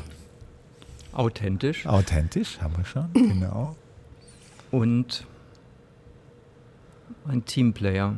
Ah. Nee, es ist kein Adjektiv. Ja, doch, aber Teamfähigkeit. Team, Teamfähigkeit. Teamplayerig. Team ein Teamplayer. Das ist aber schön. Was bedeutet sie denn für das Friedrichsbau-Varieté? Also ich meine, es ist naja, ja, du hast ja gelebte gesagt, Historie, genau. weil ja, genau. ähm, man darf das nicht unterschätzen. Ähm, wir alle entwickeln uns und viele Künstler, mit denen man mal sehr verbunden war, das dividiert das Leben auseinander. Und ähm, egal, ob es jetzt Roxanne ist oder, oder äh, Topaz, äh, bin ich froh jedes Mal, wenn wir uns irgendwo begegnen oder irgendwie uns auch nur mal hören. Das heißt schon ein bisschen Stuttgarter Varieté-Geschichte, ja? Ist das, ist das dann schon, oder? Ja, absolut. Ich meine, das ist jetzt nicht nur Stuttgarter Varieté-Geschichte, das ist Deutschland. Also jetzt äh, äh, Roxanne und Topaz ist mhm. Deutschlandweite Geschichte, einfach was Magie betrifft. Genau, da, also da hatten wir auch vorhin drüber gesprochen. Ich bin natürlich jetzt der hier mit Sprich Stuttgart versucht, das Ach so. okay. naja, gut, aber da können wir, da können wir, ja, da können wir auch drauf eingehen, ja. weil äh, natürlich ähm, ist die Heimat von den beiden Stuttgart ähm, und äh, Stuttgart könnte sich da gibt es einige Künstler, die, die vieles bewegt haben und da zähle ich jetzt unser Haus auch dazu, da mhm, wir äh, ab Anfang der 2000er Jahre ähm, die Art zu produzieren von Varietés in Europa mit verändert haben. Mhm. Und ähm, Stuttgart fehlt so ein bisschen das Standing. Wir sind Stuttgart, was wir sind Berlin oder wir sind München hat. Da sollten wir noch ein bisschen dran arbeiten, ein bisschen Magie reinbringen. Das hast du sehr schön formuliert. Deswegen gibt es übrigens diesen Podcast, weil wir sagen, in Stuttgart gibt es so viele Menschen, die so viele Sachen bewegen, die so ein bisschen ich sag mal, in schwäbischer Bescheidenheit gehandelt werden oder einfach nicht so bewusst äh, öffentlich gemacht werden, wie sie es vielleicht verdienen. Und das stellen wir bei jeder einzelnen Folge eigentlich immer wieder fest. Es gibt viele Blockbuster, mhm. aber es gibt auch viele, die, die ähm, sehr viel hier bewegen. Das Varieté zählt mit Sicherheit dazu und Roxanne eben auch, die vielleicht in dieser, in dieser Breite gar nicht so äh, bekannt sind. Jedenfalls in Stuttgart nicht. Bundesweit dann wiederum schon. Ja. ja. Das ist genau so. Ja, vielen Dank, äh, lieber Ralf, für deine Einschätzung hier und für das Live Best Buddy Gespräch, was wir tatsächlich erst nach zwei Jahren, sprich Stuttgart, zweimal hatten. Mhm. Einmal war es Mini Schulz bei Ulrike Groß, äh, genau, im Bix waren wir da und jetzt sind wir hier im Friedrichsbau Varieté. Schön, dass wir da sein durften. Ja, prima. Durften. Dankeschön. Danke. Vielen Dank. Ja, so eine schöne Überraschung. genau, so war die Überraschung geplant und dann ist sie ja hoffentlich ein bisschen gelungen. genau. Total. Bis gleich. Ich hoffe, wir sehen uns gleich noch. Ja. genau. Vielen Dank. Ja, die Leidenschaft äh, für die Magie, internationale Auftritte, das haben wir jetzt alles äh, thematisiert. Ich würde gerne dieses Arbeiten in der Männerdomäne ähm, nochmal kurz mhm. aufgreifen und ähm, mal nachfragen. In dem magischen Zirkel ist es wahrscheinlich nicht 50-50, vermute ich mal, an Mitgliederinnen und Mitgliedern, oder? Nein, ich weiß jetzt die aktuelle Zahl nicht, aber ich glaube, ich habe mal aufgeschnappt, 5 Prozent oder so sind da nur Frauen. Fünf? Oder, oder ein ja. Fünftel? Also jedenfalls ist es ja, deutlich selbst wenn es weniger ein als Fünftel die Hälfte. wäre, wenn ich das wollte ich gerade sagen. Ist, ja, ja, es ist, ist es deutlich weniger als die ja, Hälfte. Okay. Ja, aber es, es gibt immer wieder welche, die ähm, neue Sterne, die aufgehen. Gerade hier in Stuttgart in der letzten mhm. Spielzeit hier im Varieté war eine fantastische Kollegin, die gerade auch international sehr erfolgreich ist, Jana Felicitas. Ist, mhm. Sie ist ursprünglich eine Tänzerin mhm. und ähm, ist jetzt äh, zum Zaubern gekommen, ein bisschen auch durch uns. Also sie hat erst bei uns mitgearbeitet in, in, im Team in der Show und hat dann ihr Interesse fürs Zaubern entdeckt und jetzt hat sie ihre eigene Darbietung, mit der sie um die Welt reist und eben hier auch im letzten Varieté-Programm Utopia hieß mhm. es, glaube ich, zu sehen war. Mhm. Also es tut sich was. Genau. Aber es ist dann doch noch, wenn du die Zahlen äh, beschreibst, ist es dann doch echt noch eine richtige Männerdomäne. Ähm, wie kommt das? Also, oder sind die Assoziationen andere oder was, was, ist, was könnte der Grund sein, warum sich das so, so männlich ausprägt immer ja. noch? Also ich werde das öfters gefragt. Ja. Ich weiß immer gar nicht richtig die Antwort, weil wie gesagt, ich habe niemals Widerstände okay, erlebt, aber man kann ja mhm. mutmaßen. Ja. Und ähm, ich habe auch schon mit, mit anderen Kollegen überlegt und man sagt immer, also eine Zeit lang waren Zauberkästen eher Geschenke, die eher an Jungs gehen, lustigerweise. Ja. Auch auf den Zauberkästen waren lange Zeit hauptsächlich Jungs abgebildet. Das ändert sich jetzt neuerdings so ein bisschen. Okay. Dann gibt es wenige richtig groß international bekannte Zauberkünstlerinnen. Die großen Namen sind David Copperfield, Hans Klock, äh, Ehrlich Brothers und wen es da eben so gibt. Aber mhm. es gibt jetzt nicht die Zauberkünstlerin, die große Touren macht mit großen ähm, Shows. Vielleicht, wenn da mehr Vorbilder so wären, richtig populär ja. wären, wäre das vielleicht mhm. auch noch was anderes. Und ähm, ja, dann gibt es immer noch ein wildes Argument, wo ich nicht ganz sicher bin, ob das wirklich greift. Jetzt wird spannend. Eine Jongleurin meinte mal, dass ähm, Frauen einfach die kommunikativeren Wesen sind und die dieses äh, Proben für sich allein im eigenen Kabäuschen, ähnlich wie bei den Jongleuren, ähm, gar nicht so genießen und nicht gerne machen und deswegen dieses Zaubern gar nicht so gerne anfangen wollen. Ach so, das wäre ja okay, ja.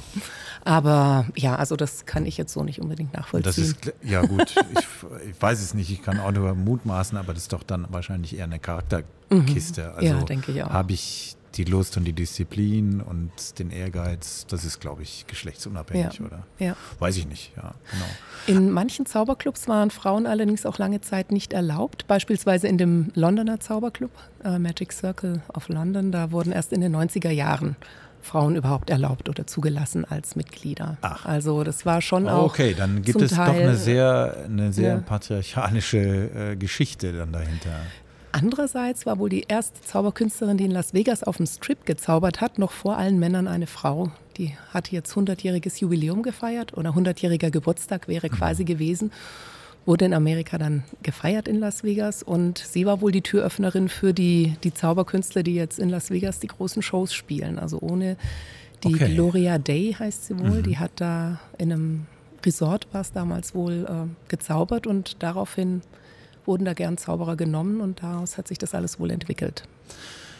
Wobei so in der Öffentlichkeit ja viel oder jedenfalls in den vergangenen Jahrzehnten ähm, auch so, jedenfalls ist das so ein Klischee, was ich im Kopf habe, dann wurde immer der Zauberer gesehen und die mhm. Assistentin. Ja, also das war immer so diese äh, klare Hierarchie. Ist natürlich ja. eine wenig attraktive Rolle für die Mädchen. Nee, nicht wirklich. Muss ja. man sagen. Und auch zum ja. Teil die Darstellungen und so dann auch mit irgendwie leicht bekleidet oder so. so das also so in dieses äh, frivole, nicht, sexistische, genau. so ein bisschen das natürlich reinging. Ja. also das ist natürlich kein kein besonders äh, attraktives Bild für Mädchen, nee, dem sie klar. unbedingt nacheifern wollen. Das ist kein wollen. Vorbild. Nein.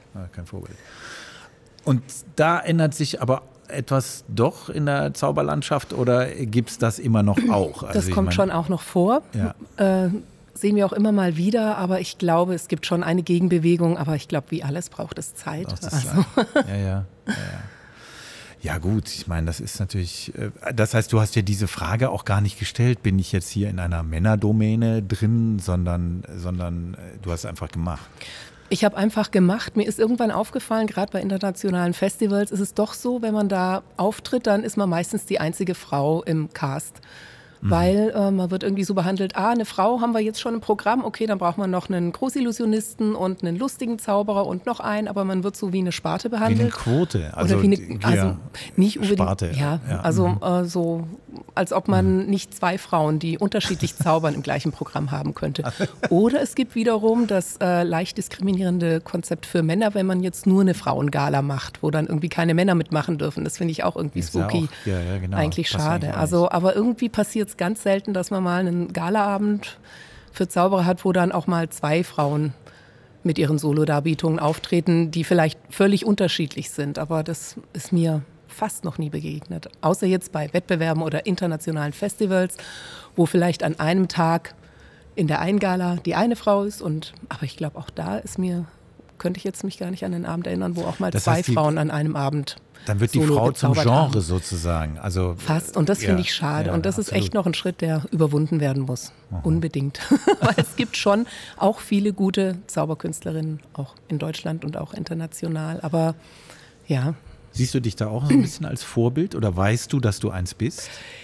Ich habe mittlerweile schon Kinder getroffen, die auch gesagt haben, sie hat mich gesehen äh, mit, mit 10, 12 Jahren und mhm. jetzt sind es ähm, junge Damen, die dann da selber auch zaubern und das lässt mich immer ganz schön alt fühlen. Aber es macht mich auch ein bisschen stolz. Wollte ich gerade sagen, doch. Eigentlich ist das doch schön. Es macht oder? mich vor allem stolz, ja, ja, ja, klar. Eben.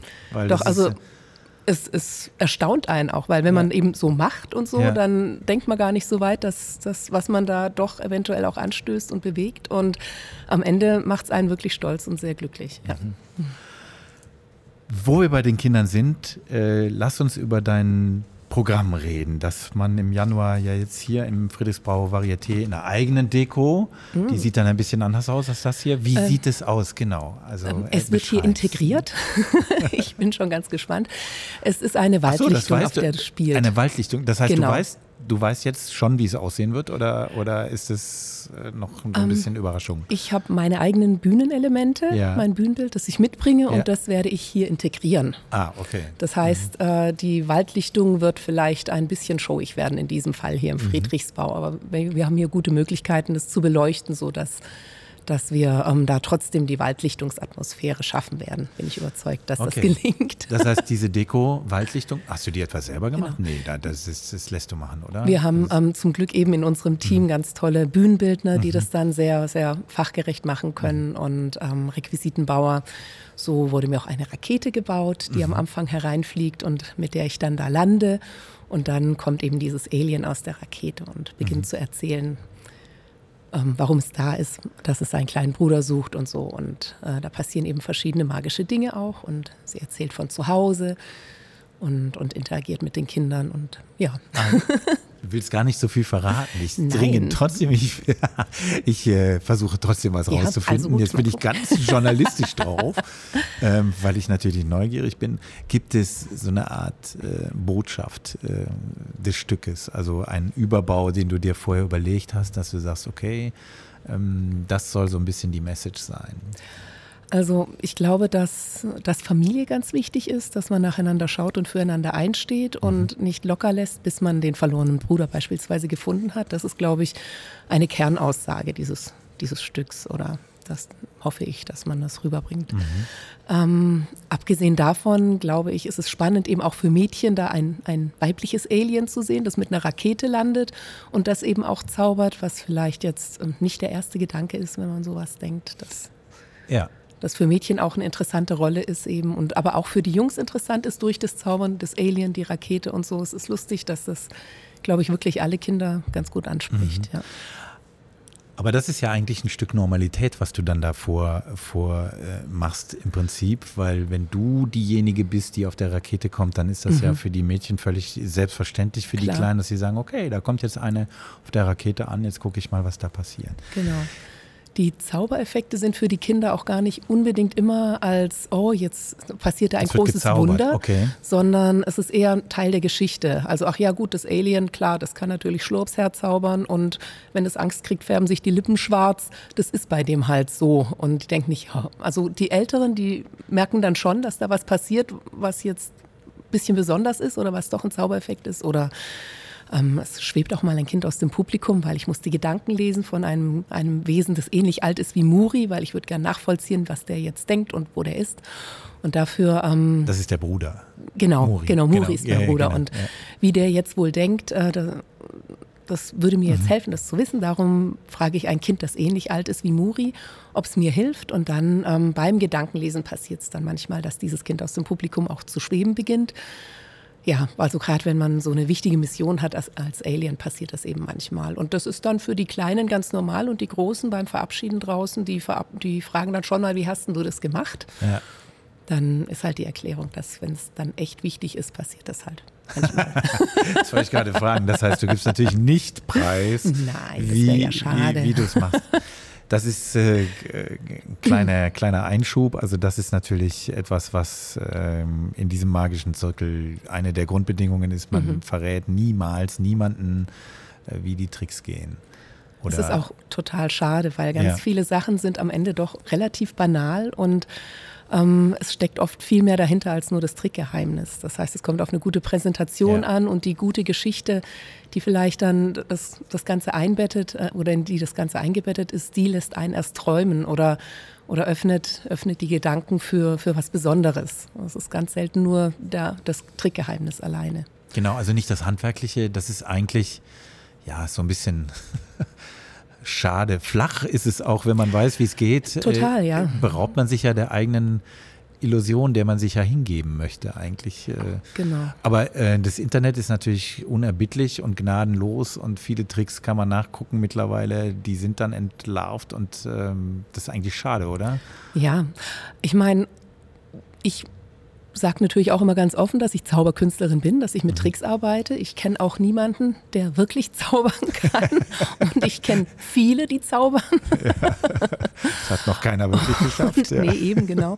Und damit, ähm, wenn sich jemand da vertiefen möchte und so, und ja. es da eben diese Medien heutzutage gibt, finde ich das dann, wenn das jemand aus eigenem Antrieb macht und eigenem Interesse, ist es in Ordnung, aber ich würde jetzt niemandem von vornherein sagen, du und übrigens so und so mache ich das, mhm. auch wenn das vielleicht gar nicht wissen will. Man zerstört ja, ja. immer die Illusion und, ähm, und das ist einfach schade. Ja. Und ich bin doch auch immer wieder verblüfft, wie, wie schnell ähm, man diese Illusion herstellen kann. Also mhm. ich weiß, äh, mein, mein jüngster Sohn hat mal Kartentricks gelernt und hat dann irgendwie so ein total Lust gehabt, dass äh, weiterzutreiben und hat das tatsächlich mit YouTube dann auch mhm. hingekriegt. Mhm, und da habe ich wieder gedacht, okay, das ist dann die Kehrseite. Also die Schwelle ist, oder die positive Kehrseite, die Schwelle ist eigentlich relativ niedrig.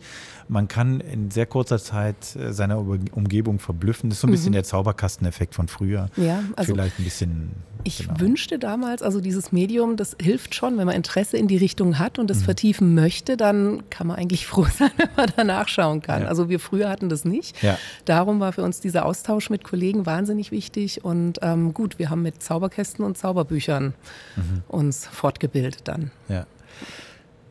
Dieses, aber dein Programm nochmal mhm. äh, ist ja eine Verbindung im Prinzip von zwei ähm, Bereichen, die in dir so ein bisschen pochen. Das eine ist so diese pädagogische, der pädagogische Ansatz mhm. und das andere ist die Zauberei. Ist das für das Programm für dich tatsächlich so eine Kombination aus beidem? Ähm, gut, also pädagogisch würde ich es jetzt gar nicht unbedingt nennen. Also was ich sehr was daran genieße, ist, ist genau. Ja, Also ich mhm. denke, es ist halt ein Programm für Kinder und das war eigentlich immer mein Traum, dass ich sowas mache. Meine Mutter ist mit mir früher sehr häufig ins Kinderpro äh, Kindertheater gegangen. Mhm.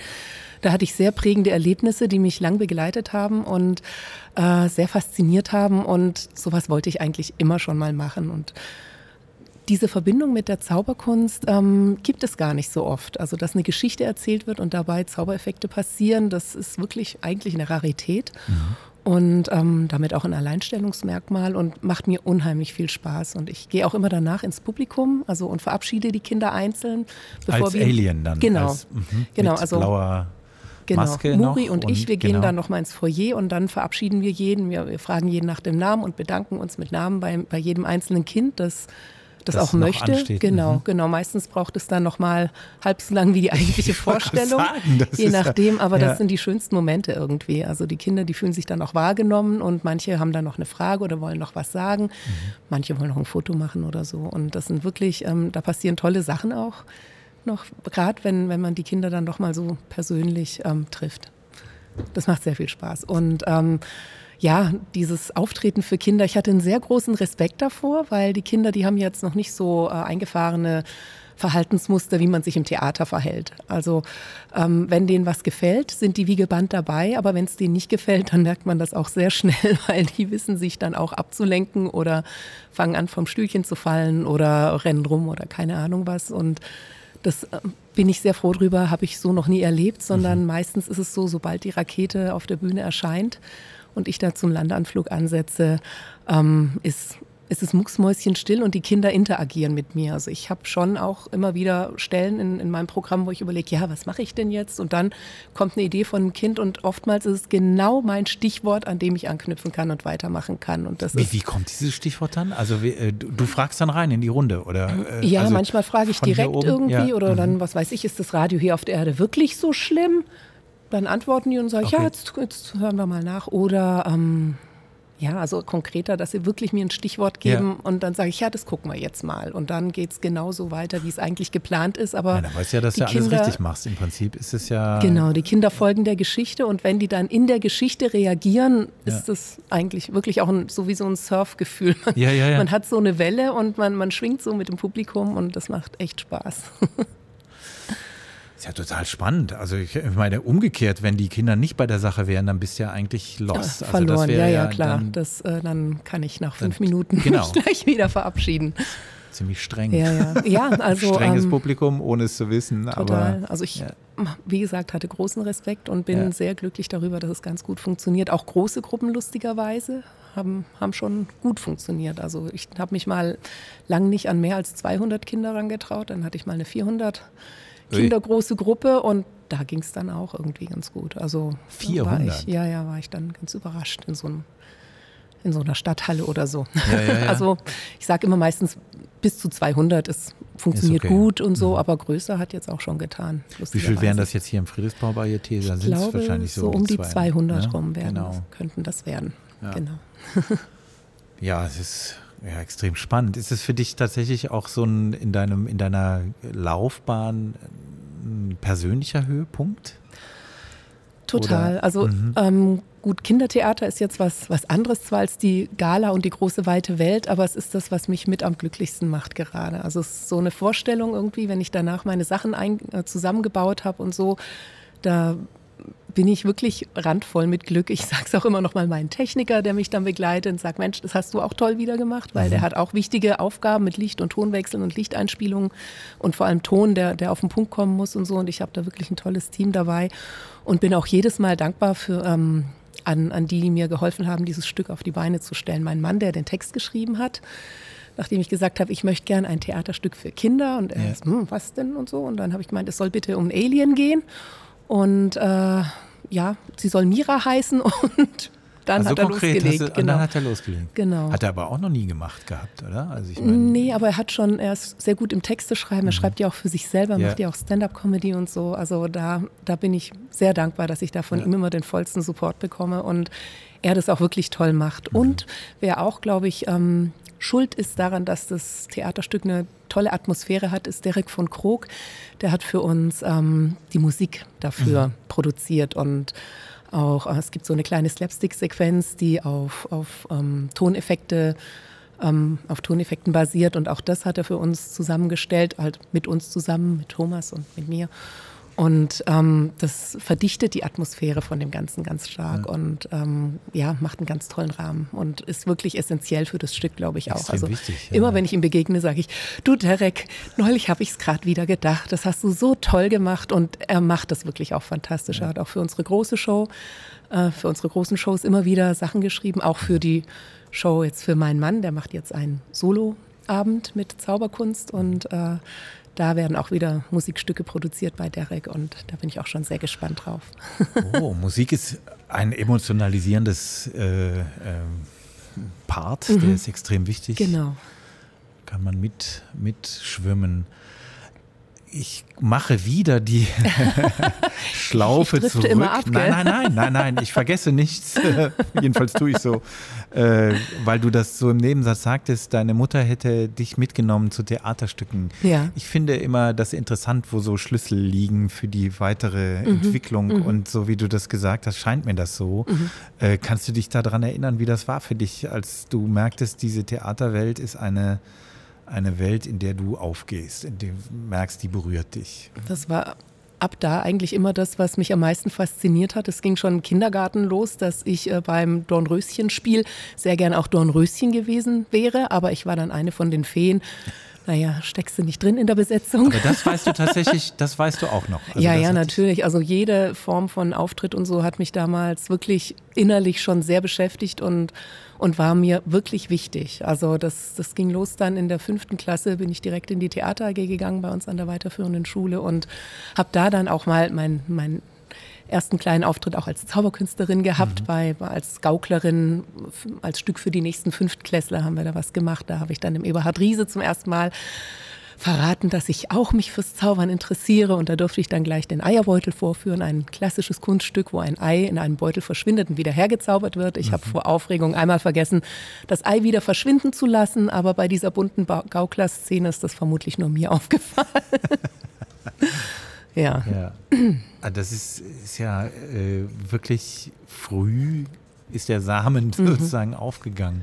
Mhm. Ja, Das- und in der Theater AG habe ich auch meinen Mann kennengelernt. Also Ja. wir waren beide in dieser Theater AG und beim Sommernachtstraum war er der Puck und ich die Titania und da hat es dann am Ende noch gefunkt, am Set. sozusagen. Genau. ja, die, die Liebesgeschichte ja. Gehört ja schon auch dazu. Genau. Äh, Stuttgart war für euch aber immer auch Heimat. Mhm, ne? Also das Fall. war auch nie, ähm, dass ihr mal überlegt habt, wir gehen nach Berlin oder Mhm. so, wie wo die ganzen Künstler alle hingehen. Und äh, das war für euch nie äh, in der Überlegung. Das- Überhaupt nicht, nein. Also wir haben hier unser Netzwerk, wir haben hier Ja. unsere Familie und wir fühlen uns sehr wohl in Stuttgart. Hier gibt es auch die Theater, mit denen wir viel kooperieren. Friedrichsbau, Theaterhaus, Renitenztheater und, und ja, unser ganzer Bekanntenkreis. Also irgendwie war das, war das nie eine Option, da lange wegzugehen. Und dann äh, wart ihr kürzlich in der Zeitung, wo wir jetzt bei Stuttgart sind, im Königsbau und du bist am Königsbau oben äh, entlang geschwebt sozusagen. Was, was war das? Warum, wieso, weshalb? Ähm, das war sozusagen eine kleine Werbeaktion. Wir hatten ja, ein, ein neues Programm, die Verbindung aus Musik und Zauberkunst, weil eben bei uns Musik so eine große Rolle spielt, haben wir mal ähm, so eine Art Best-of gemacht, gerade mit allen Darbietungen, bei denen diese Verbindung von Musik und Zauberkunst besteht. Und dafür brauchten wir ein, ähm, einen Werbeknaller, möchte ich jetzt mal sagen. Ja, ja. Und mein Mann hat sich erinnert, dass ja die Beatles und mit wem will man sich sonst auch vergleichen? Genau. ein, einen Werbeauftritt hatten, auch auf einem äh, Dach irgendwie Ja. in Hamburg, bevor sie da ihre Konzerte gegeben haben. Und dann dachte er, hm, also wir könnten doch mal auf einem Dach schweben und äh, gerade unsere Schwebe äh, hat eben auch jetzt äh, aus zauberischer Sicht das Alleinstellungsmerkmal quasi, dass das auch möglich ist, damit unter offenem Himmel zu, zu schweben, zu zaubern. Das ist nicht bei jeder Schwebe möglich, kann ich jetzt so sagen, ohne hoffentlich zu viel zu verraten. Okay, ja, Und ja. Ähm, damit haben wir dann äh, die Idee gehabt, ob es nicht möglich wäre, auf dem Königsbau zu schweben. Ja. Und da hatten wir dann auch die Band dabei, die das dann live begleitet hat, eben diese Verbindung aus Zauberkunst und Musik und haben das eines schönen November-Nachmittags Genau, ist noch gar ein nicht so lange Jahren, her. Genau, ja. Ich Ja. glaube vor, aber es war nicht dieses Jahr, es ist schon, es war noch vor Corona, glaube Okay, ich, genau, okay, dass okay. wir das Mhm. gemacht haben als, als Werbeevent und dann haben wir das eben auch für die sozialen Medien gehabt als kleinen Clip. Kann man heute noch auf YouTube angucken. Genau, das habe ich Lust nämlich hat. getan und deswegen habe ich gedacht, das ist noch gar nicht so lange her. Das heißt, Ja, ihr ja, habt die genau. Illusion gestreut, das war Ja. gestern. Ich bin vollkommen darauf eingefallen. Nein, nein, aber genau. Und Dann war das auf dem Königsbau, das hat ja dann auch funktioniert. Genau. Das war ja Stadtgespräch dann und Genau. ganz viele Menschen haben sich Ja. darüber unterhalten. Ich Ja, frage jetzt nicht, wie ihr es gemacht habt, sondern äh, War aber schon noch was Besonderes, so Mhm. unter freiem Himmel und dann, wenn man seitlich runtergelinst hat, dann den, den Schlossplatz so vor sich zu sehen. Also war, war unvergesslich. ja, ja, das, äh, auch als Schwebende, muss ich sagen. also nicht ganz ohne. ja, war auch War hoch. Ziemlich hoch, wollte ich gerade sagen. Ja, ja. Ja, ja. Was für eine Idee. Das heißt, das zeigt ja auch ein bisschen, dass ihr sehr, sehr äh, Stuttgart verbunden seid und das führt uns natürlich automatisch zu unserem weiteren Element. Sprich Stuttgart. Fragebogen. Genau. Also, du warst lange unterwegs und dann näherst du dich der Stadt und siehst den Fernsehturm am Horizont. Was geht dir durch Kopf und Herz? Ich freue mich. Ich bin immer gern nach Hause gekommen und es ist so toll, wenn man den Fernsehturm von weitem sieht. Ja, manchmal, wenn, wenn wir im Auto unterwegs waren und ich habe nur ein Nickerchen gemacht, hat mein Mann mich sogar kurz weg, guck mal, wir sind gleich wieder da und der Fernsehturm am Horizont ist immer ein wunderbares Zeichen da zu sehen, man ist gleich wieder zu Hause. Äh, darf ich ein bisschen privat fragen? Ihr wohnt äh, nicht direkt in Stuttgart, ein bisschen außerhalb, Genau, wir wohnen in Ostfildern-Chemnat. in Ostfildern-Chemnat, äh, Einzugsbereich Stuttgart. Aber auch, da ist euer Lager auch, habe ich das richtig recherchiert? Genau, Äh, wir sind ihr wo- glücklich, dass wir was gefunden haben, wo wir ein, ein Lager- und Proberaum unter einem Dach haben und obendrauf dann noch unsere Wohnung und da alles Ah. beieinander haben Ach, sozusagen. Probe Genau. Proberaum ist da auch. Das heißt, ihr Genau. könnt selber, äh, ihr geht die Treppe runter und könnt dann ausprobieren. Ihr seid Genau. nicht angewiesen auf eine Bühne, jetzt wie hier Friedrichsbaus Varieté. Wann ist die Bühne mal Also frei? es hat jetzt nicht die Dimension wie hier, Mhm. aber einzelne Illusionen nacheinander aufgebaut und geprobt werden können da durchaus. Und auch für mein Kinderprogramm, für einen ersten Mhm. Probedurchlauf für den örtlichen Kindergarten, dafür hat es auch gut ausgereicht. ah, du machst dann sozusagen einen Pre-Test. Also du Ja, natürlich, man hast ein muss Programm ja genau und damit gehst du in den örtlichen Kindergarten zum und Beispiel. testest. Ja, Ah, muss man ja wissen, ist, funktioniert das, wie reagieren die Kinder, ist was zu zu schnell, zu langsam, zu schwierig sprachlich oder gibt es was, was sie nicht verstehen? Gibt es was, was sie erschreckt? Und das machst du lokal bei dir in der, in der Nähe äh, und suchst da einen Kindergarten, den du wahrscheinlich schon kennst? Also in dem Fall war es tatsächlich so, dass mein, mein Sohn in diesem Kindergarten war und ah. auch vom Alter her in der Vorschulgruppe war und damit hat die Vorschulgruppe, kam dann in den Genuss und wurde gefragt, ob oh, die mal bei uns vorbeischauen wollen und das hat dann prima geklappt, genau. Dann passte das ja ideal. ja. Ah, das ist ja, aber äh, ist das dann schön so nahe am, an der Arbeit? Also viele trennen das ja und äh, fahren ins Büro mhm. oder in die Produktion oder sonst irgendwas und kommen dann nach Hause und haben, haben die Arbeit weit hinter sich. Aber vermischt sich das bei euch dann nicht dauernd so ein bisschen? Oder? Aber wir machen das halt auch so gerne. Also mhm.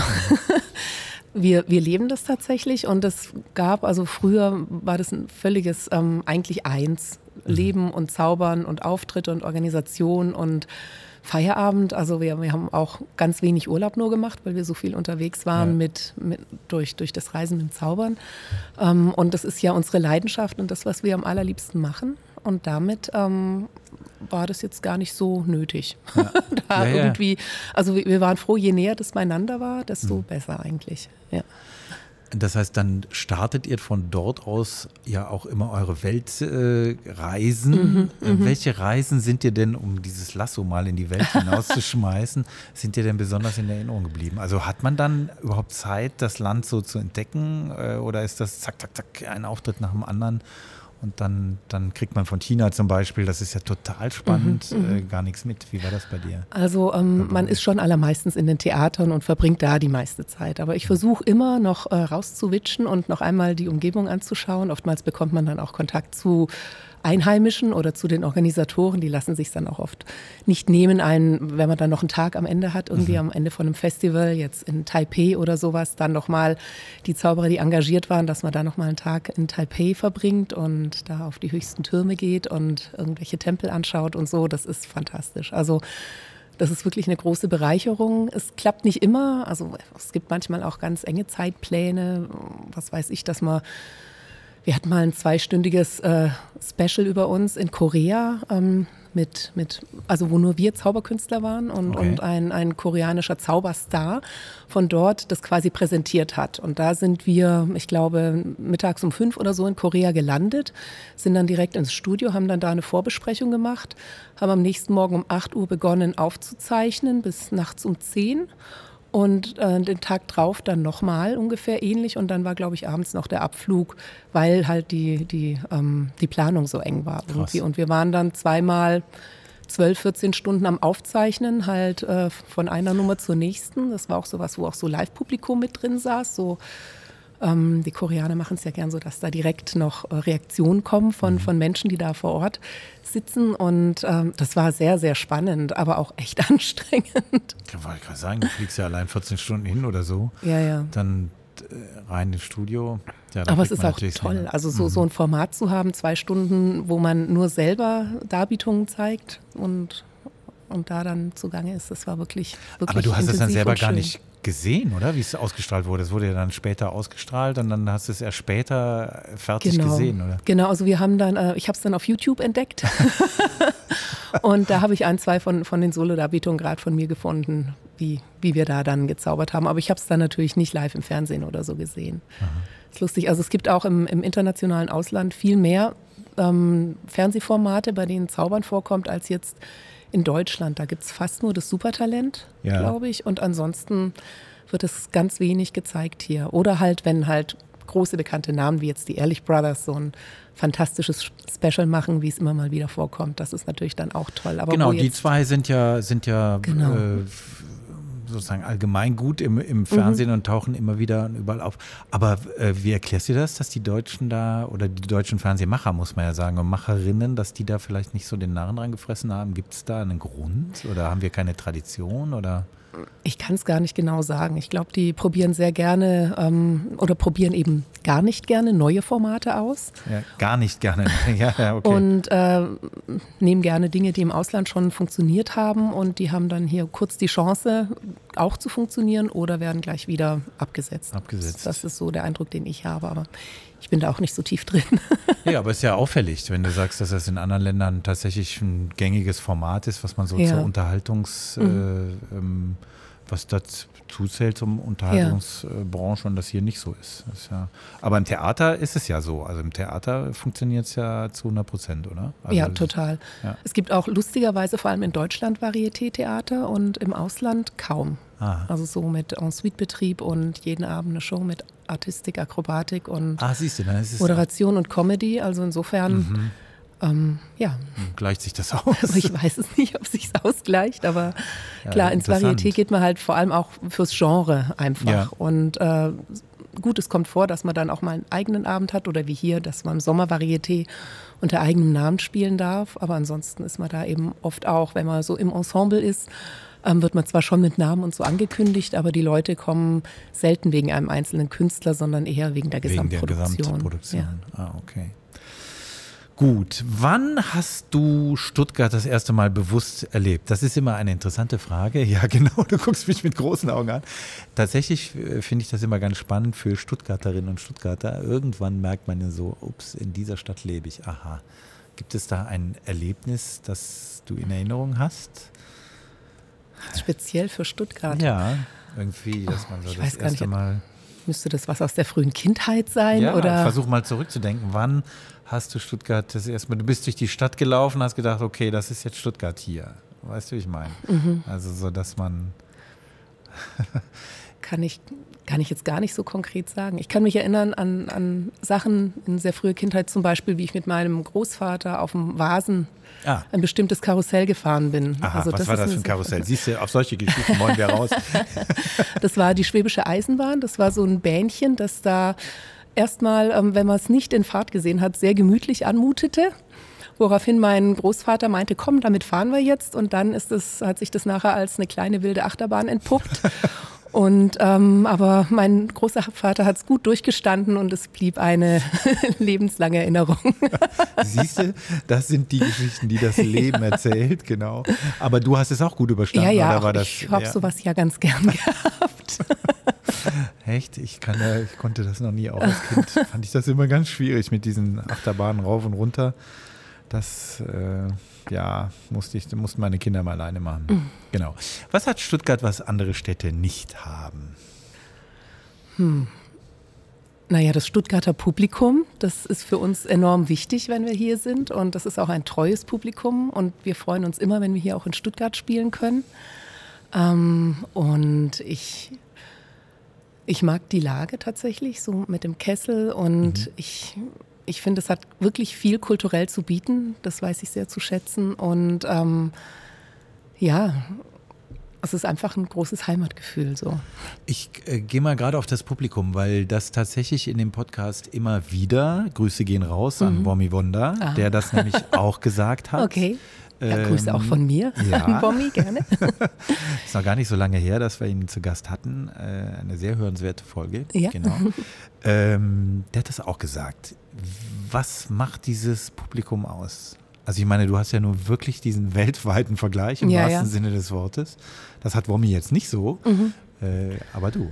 Also ich glaube, dass die Stuttgarter, dadurch, dass hier auch immer wieder viel Zauberkunst gezeigt wird, auch hier im Friedrichsbau Varieté, die haben ja eigentlich einmal im Jahr eine, eine Produktion, wo Schwerpunkt auf Zaubern liegt und so, dass die ähm, inzwischen schon ein sehr geschultes Publikum sind, aber auch eben vielleicht mittlerweile ein Faible für Zauberkunst haben und das zu schätzen wissen und dann eben das auch äh, zeigen. Ja. Das ist sehr schön.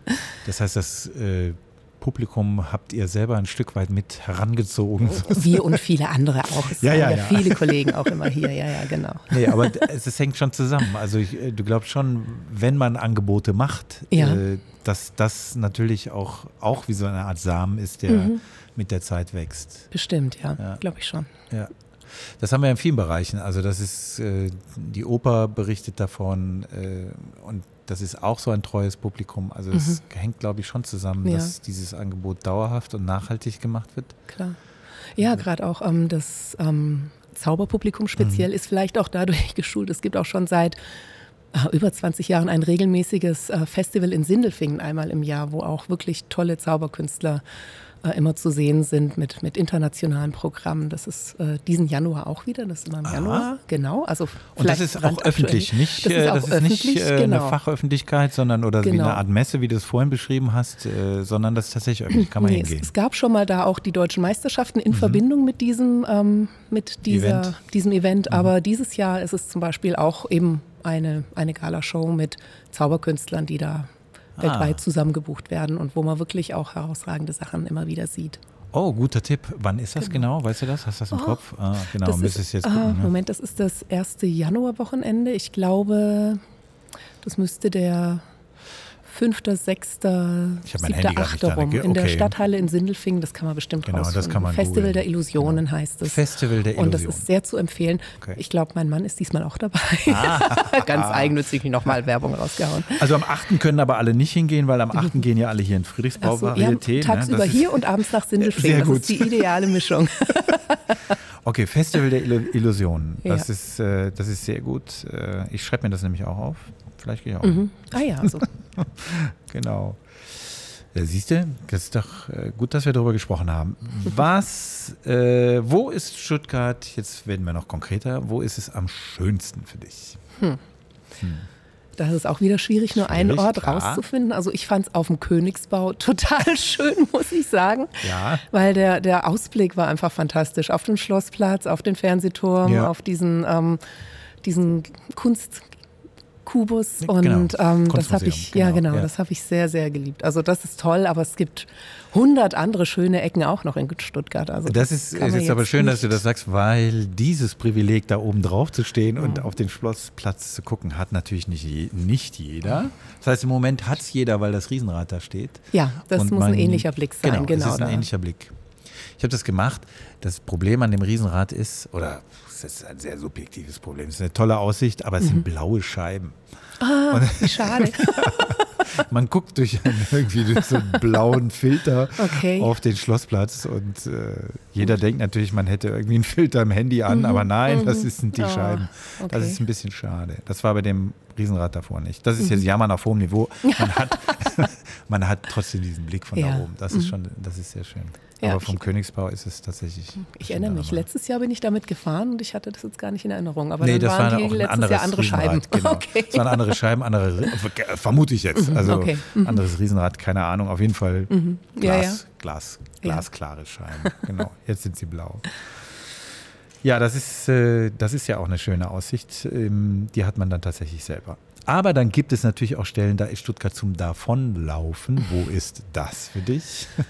Naja gut, diese Dauerbaustellen sind sehr anstrengend für alle miteinander, aber ich glaube, da das Ja, haben das auch schon viele angemerkt und Genau. das ist nichts wirklich Neues. Ansonsten muss ich lang drüber nachdenken. Also ich habe Stuttgart so ins Herz geschlossen, dass es mir jetzt echt schwer fällt, da noch was anderes zu sagen. Genau, wir nehmen, genau, wir nehmen ja diese, diese Fragen auch zum Anlass, um darüber zu äh, sprechen. Wie kannst du dir erklären, du kommst ja auch rum, dass ähm, Stuttgart dann bei vielen anderen Menschen ein eher bedenkliches Image auslöst. Also die denken, hä, du bist in Stuttgart, das ist, doch, ist doch keine schöne Stadt. Und die, die hier leben, sagen, ja, schön ist ja immer relativ, es ist Ja. eine schöne Stadt. Ja. Ähm, wir empfinden das oft so subjektiv, aber warum, woran liegt das? Was glaubst du? Also mir ist das eigentlich noch nie passiert, dass jemand Echt? mir gesagt hätte, Ah. Stuttgart ist keine schöne Stadt. Deswegen, ähm, aber vielleicht lasse ich dir auch gar nichts mit sowas zu Wort kommen, wenn ich von Stuttgart erzähle. Bin ich vielleicht so begeistert, dass die sagen, na, das verkneife ich mir jetzt Okay. oder so. Ich habe keine Ahnung. Okay. Nee, man muss ja nicht ein, ein Klischee äh, Ja, ja. Ähm, äh, pflegen, wenn es das äh, so gar nicht Es ist. ist mir noch nicht begegnet. Ja. Aber Oder wir läuten hier eine Zeitenwende ein und sagen, endlich, endlich ist dieses Klischee Vergangenheit. ja, und das jeder finde ich weiß, großartig. Hiermit Genau. machen wir das. Stuttgart ist auf jeden Fall die Stadt äh, der Zauberer, das haben wir ähm, gelernt. Also mit wem würdest du in Stuttgart gerne mal ins Gespräch kommen?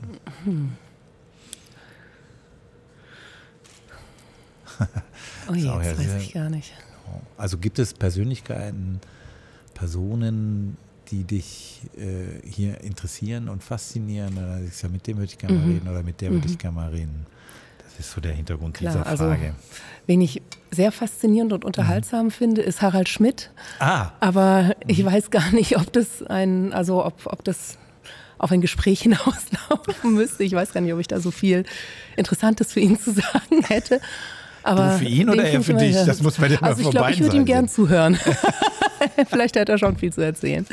Ja, also Harald Schmidt finde ich sehr, sehr faszinierend und, ja. und schlagfertig und interessant und ja. Tatsächlich hält er ja Stuttgart wirklich die Treue. Im, Im Schauspiel genau, ist er regelmäßig ist er zu sehen, regelmäßig. deswegen dachte ich, kann ich ihn jetzt auch nennen, auch wenn er gar nicht mehr hier lebt. Genau. Ja, er kommt ja immer wieder. Wir haben natürlich versucht, den Sprich Stuttgart ihn mal für eine Folge zu gewinnen mhm. und haben eine wirklich sehr, sehr freundliche Absage bekommen. Mhm. Aber die war wirklich sehr freundlich. Und äh, wir geben aber nicht auf, wir fragen immer ja. weiter. Ich werde ihn jetzt nochmal anfragen mit dem Wissen, dass du gerne mit ihm mal reden würdest. Ja. Vielleicht bewirkt das ja was. Wer oh. Da bin ich aber gespannt. Wir bleiben dran. Na gut. ja, manchmal braucht man lang. Also es ist äh, äh, Michi Beck zum Beispiel. Ja. Ähm, da haben wir auch zwei Jahre gebraucht. Aber ah, okay. jetzt war er bereit, wenn auch nur remote. Aber mhm. es war trotzdem ganz interessant. Genau. Kehrwoche in Stuttgart ist für mich Pünktchen, Pünktchen.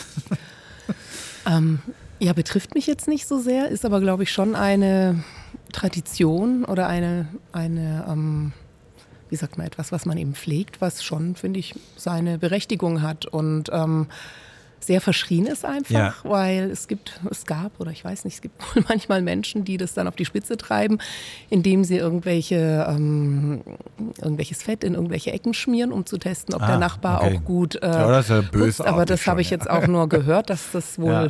manchmal schon vorkam, aber an sich finde ich äh, ist es in einem ganz normalen Rahmen etwas, was wahrscheinlich in jeder Stadt auch stattfindet, nur hier halt immer besonders Einen Namen wird. hat, genau. genau.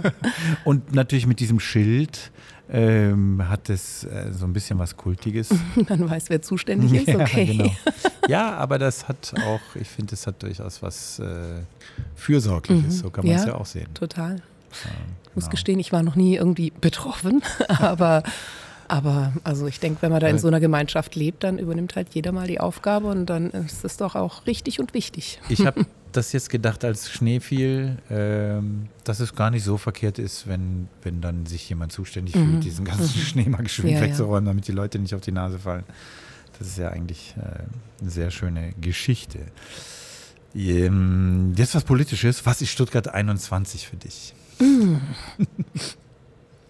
weiß ich gar nicht, was politisch ist. Vielleicht ja. ist es auch mobilitätstechnisch, du musst zum Bahnhof, keine Ahnung. Genau, also im Moment ist es, glaube ich, auch sehr anstrengend einfach für alle. Ja. Immer diese, diese Strecken auch von, vom Bus, bis man dann schließlich genau, auf dem Bahnsteig ist. Fernwanderweg hat genau. mal einer dahin geschrieben. Genau. genau, das ist doch ist sehr da? weit, aber das ja. ist halt Teil dieser Fortentwicklung. Jetzt wurde das eben entschieden.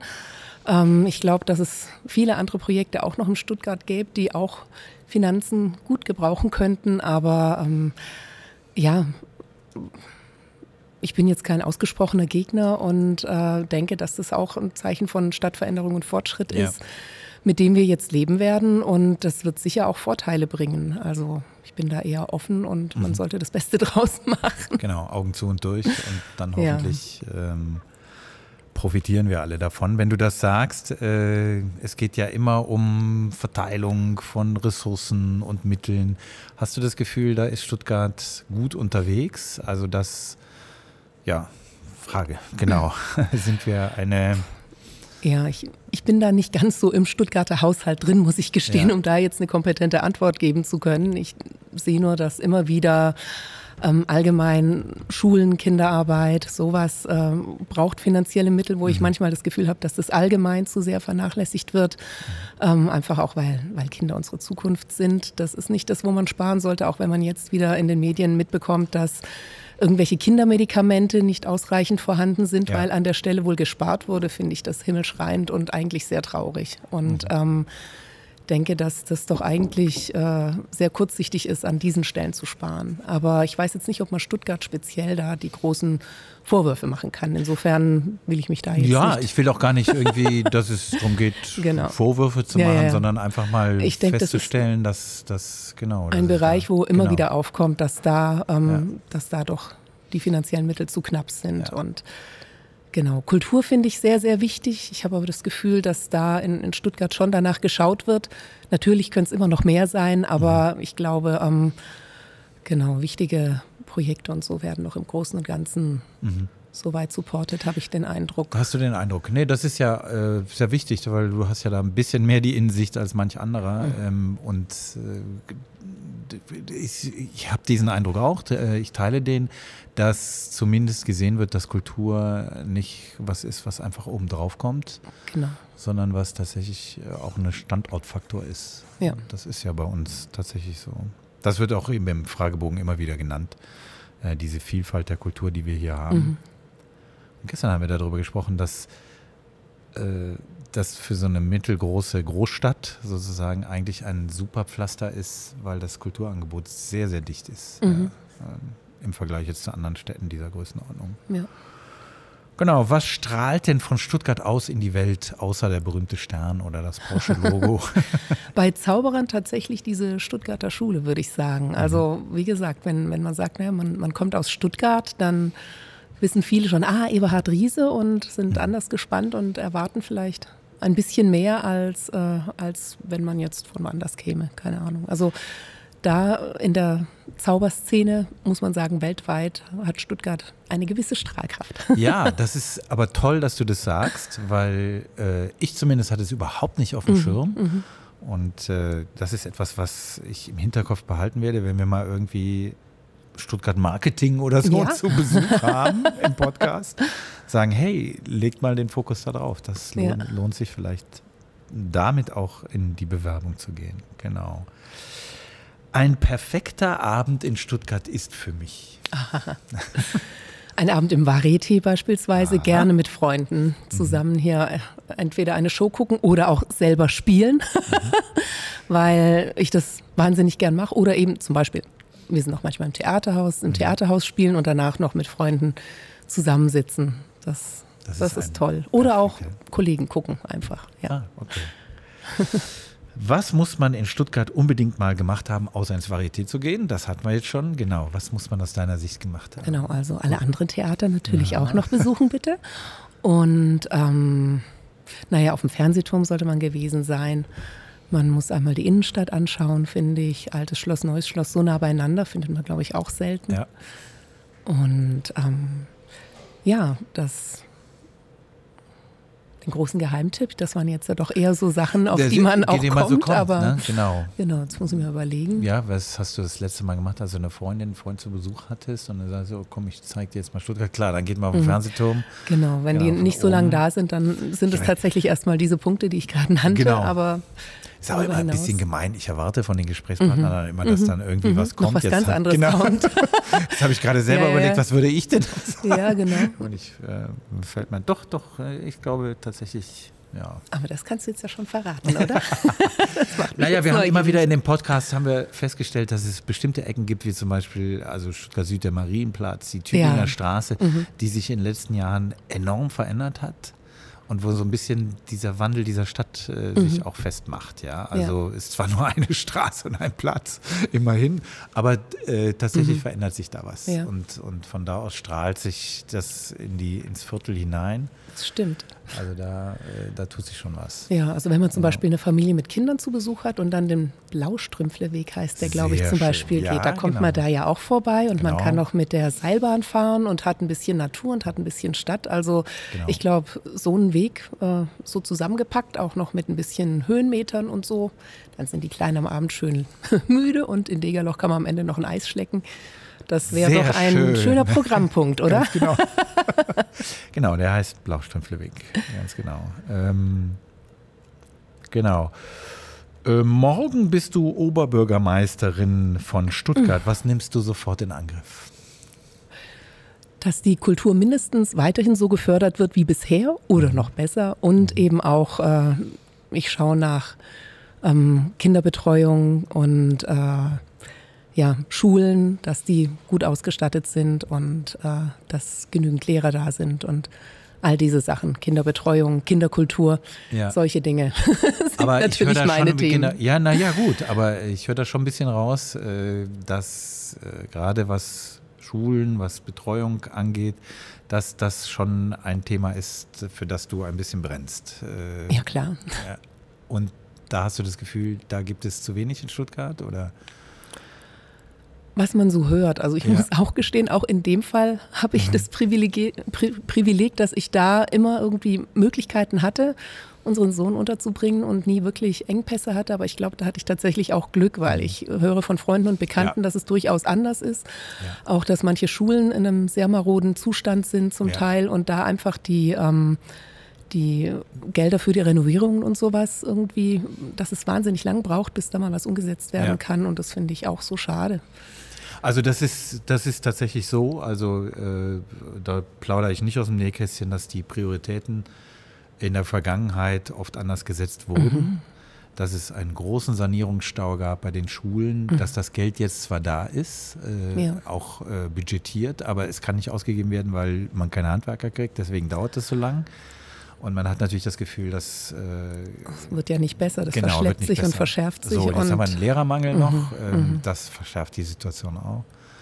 Also ich meine, da steht Stuttgart vielleicht nicht alleine da, was diesen Renovierungsstau angeht, schon. Das ist sicherlich eine politische Entscheidung der Vergangenheit gewesen, wo man einfach andere Prioritäten gesetzt hat. Ähm, aber das schlägt sich jetzt nieder und das mhm. ist natürlich schon für die Stadt nicht so richtig oder für die Eltern nicht so richtig schön. Ja. Ja, für die Kinder vor allem auch. Für die Kinder nicht richtig schön, ja, na klar. Na klar. Genau. Ja, ja gut, und äh, Kita-Plätze fehlen auch, das ist auch bekannt.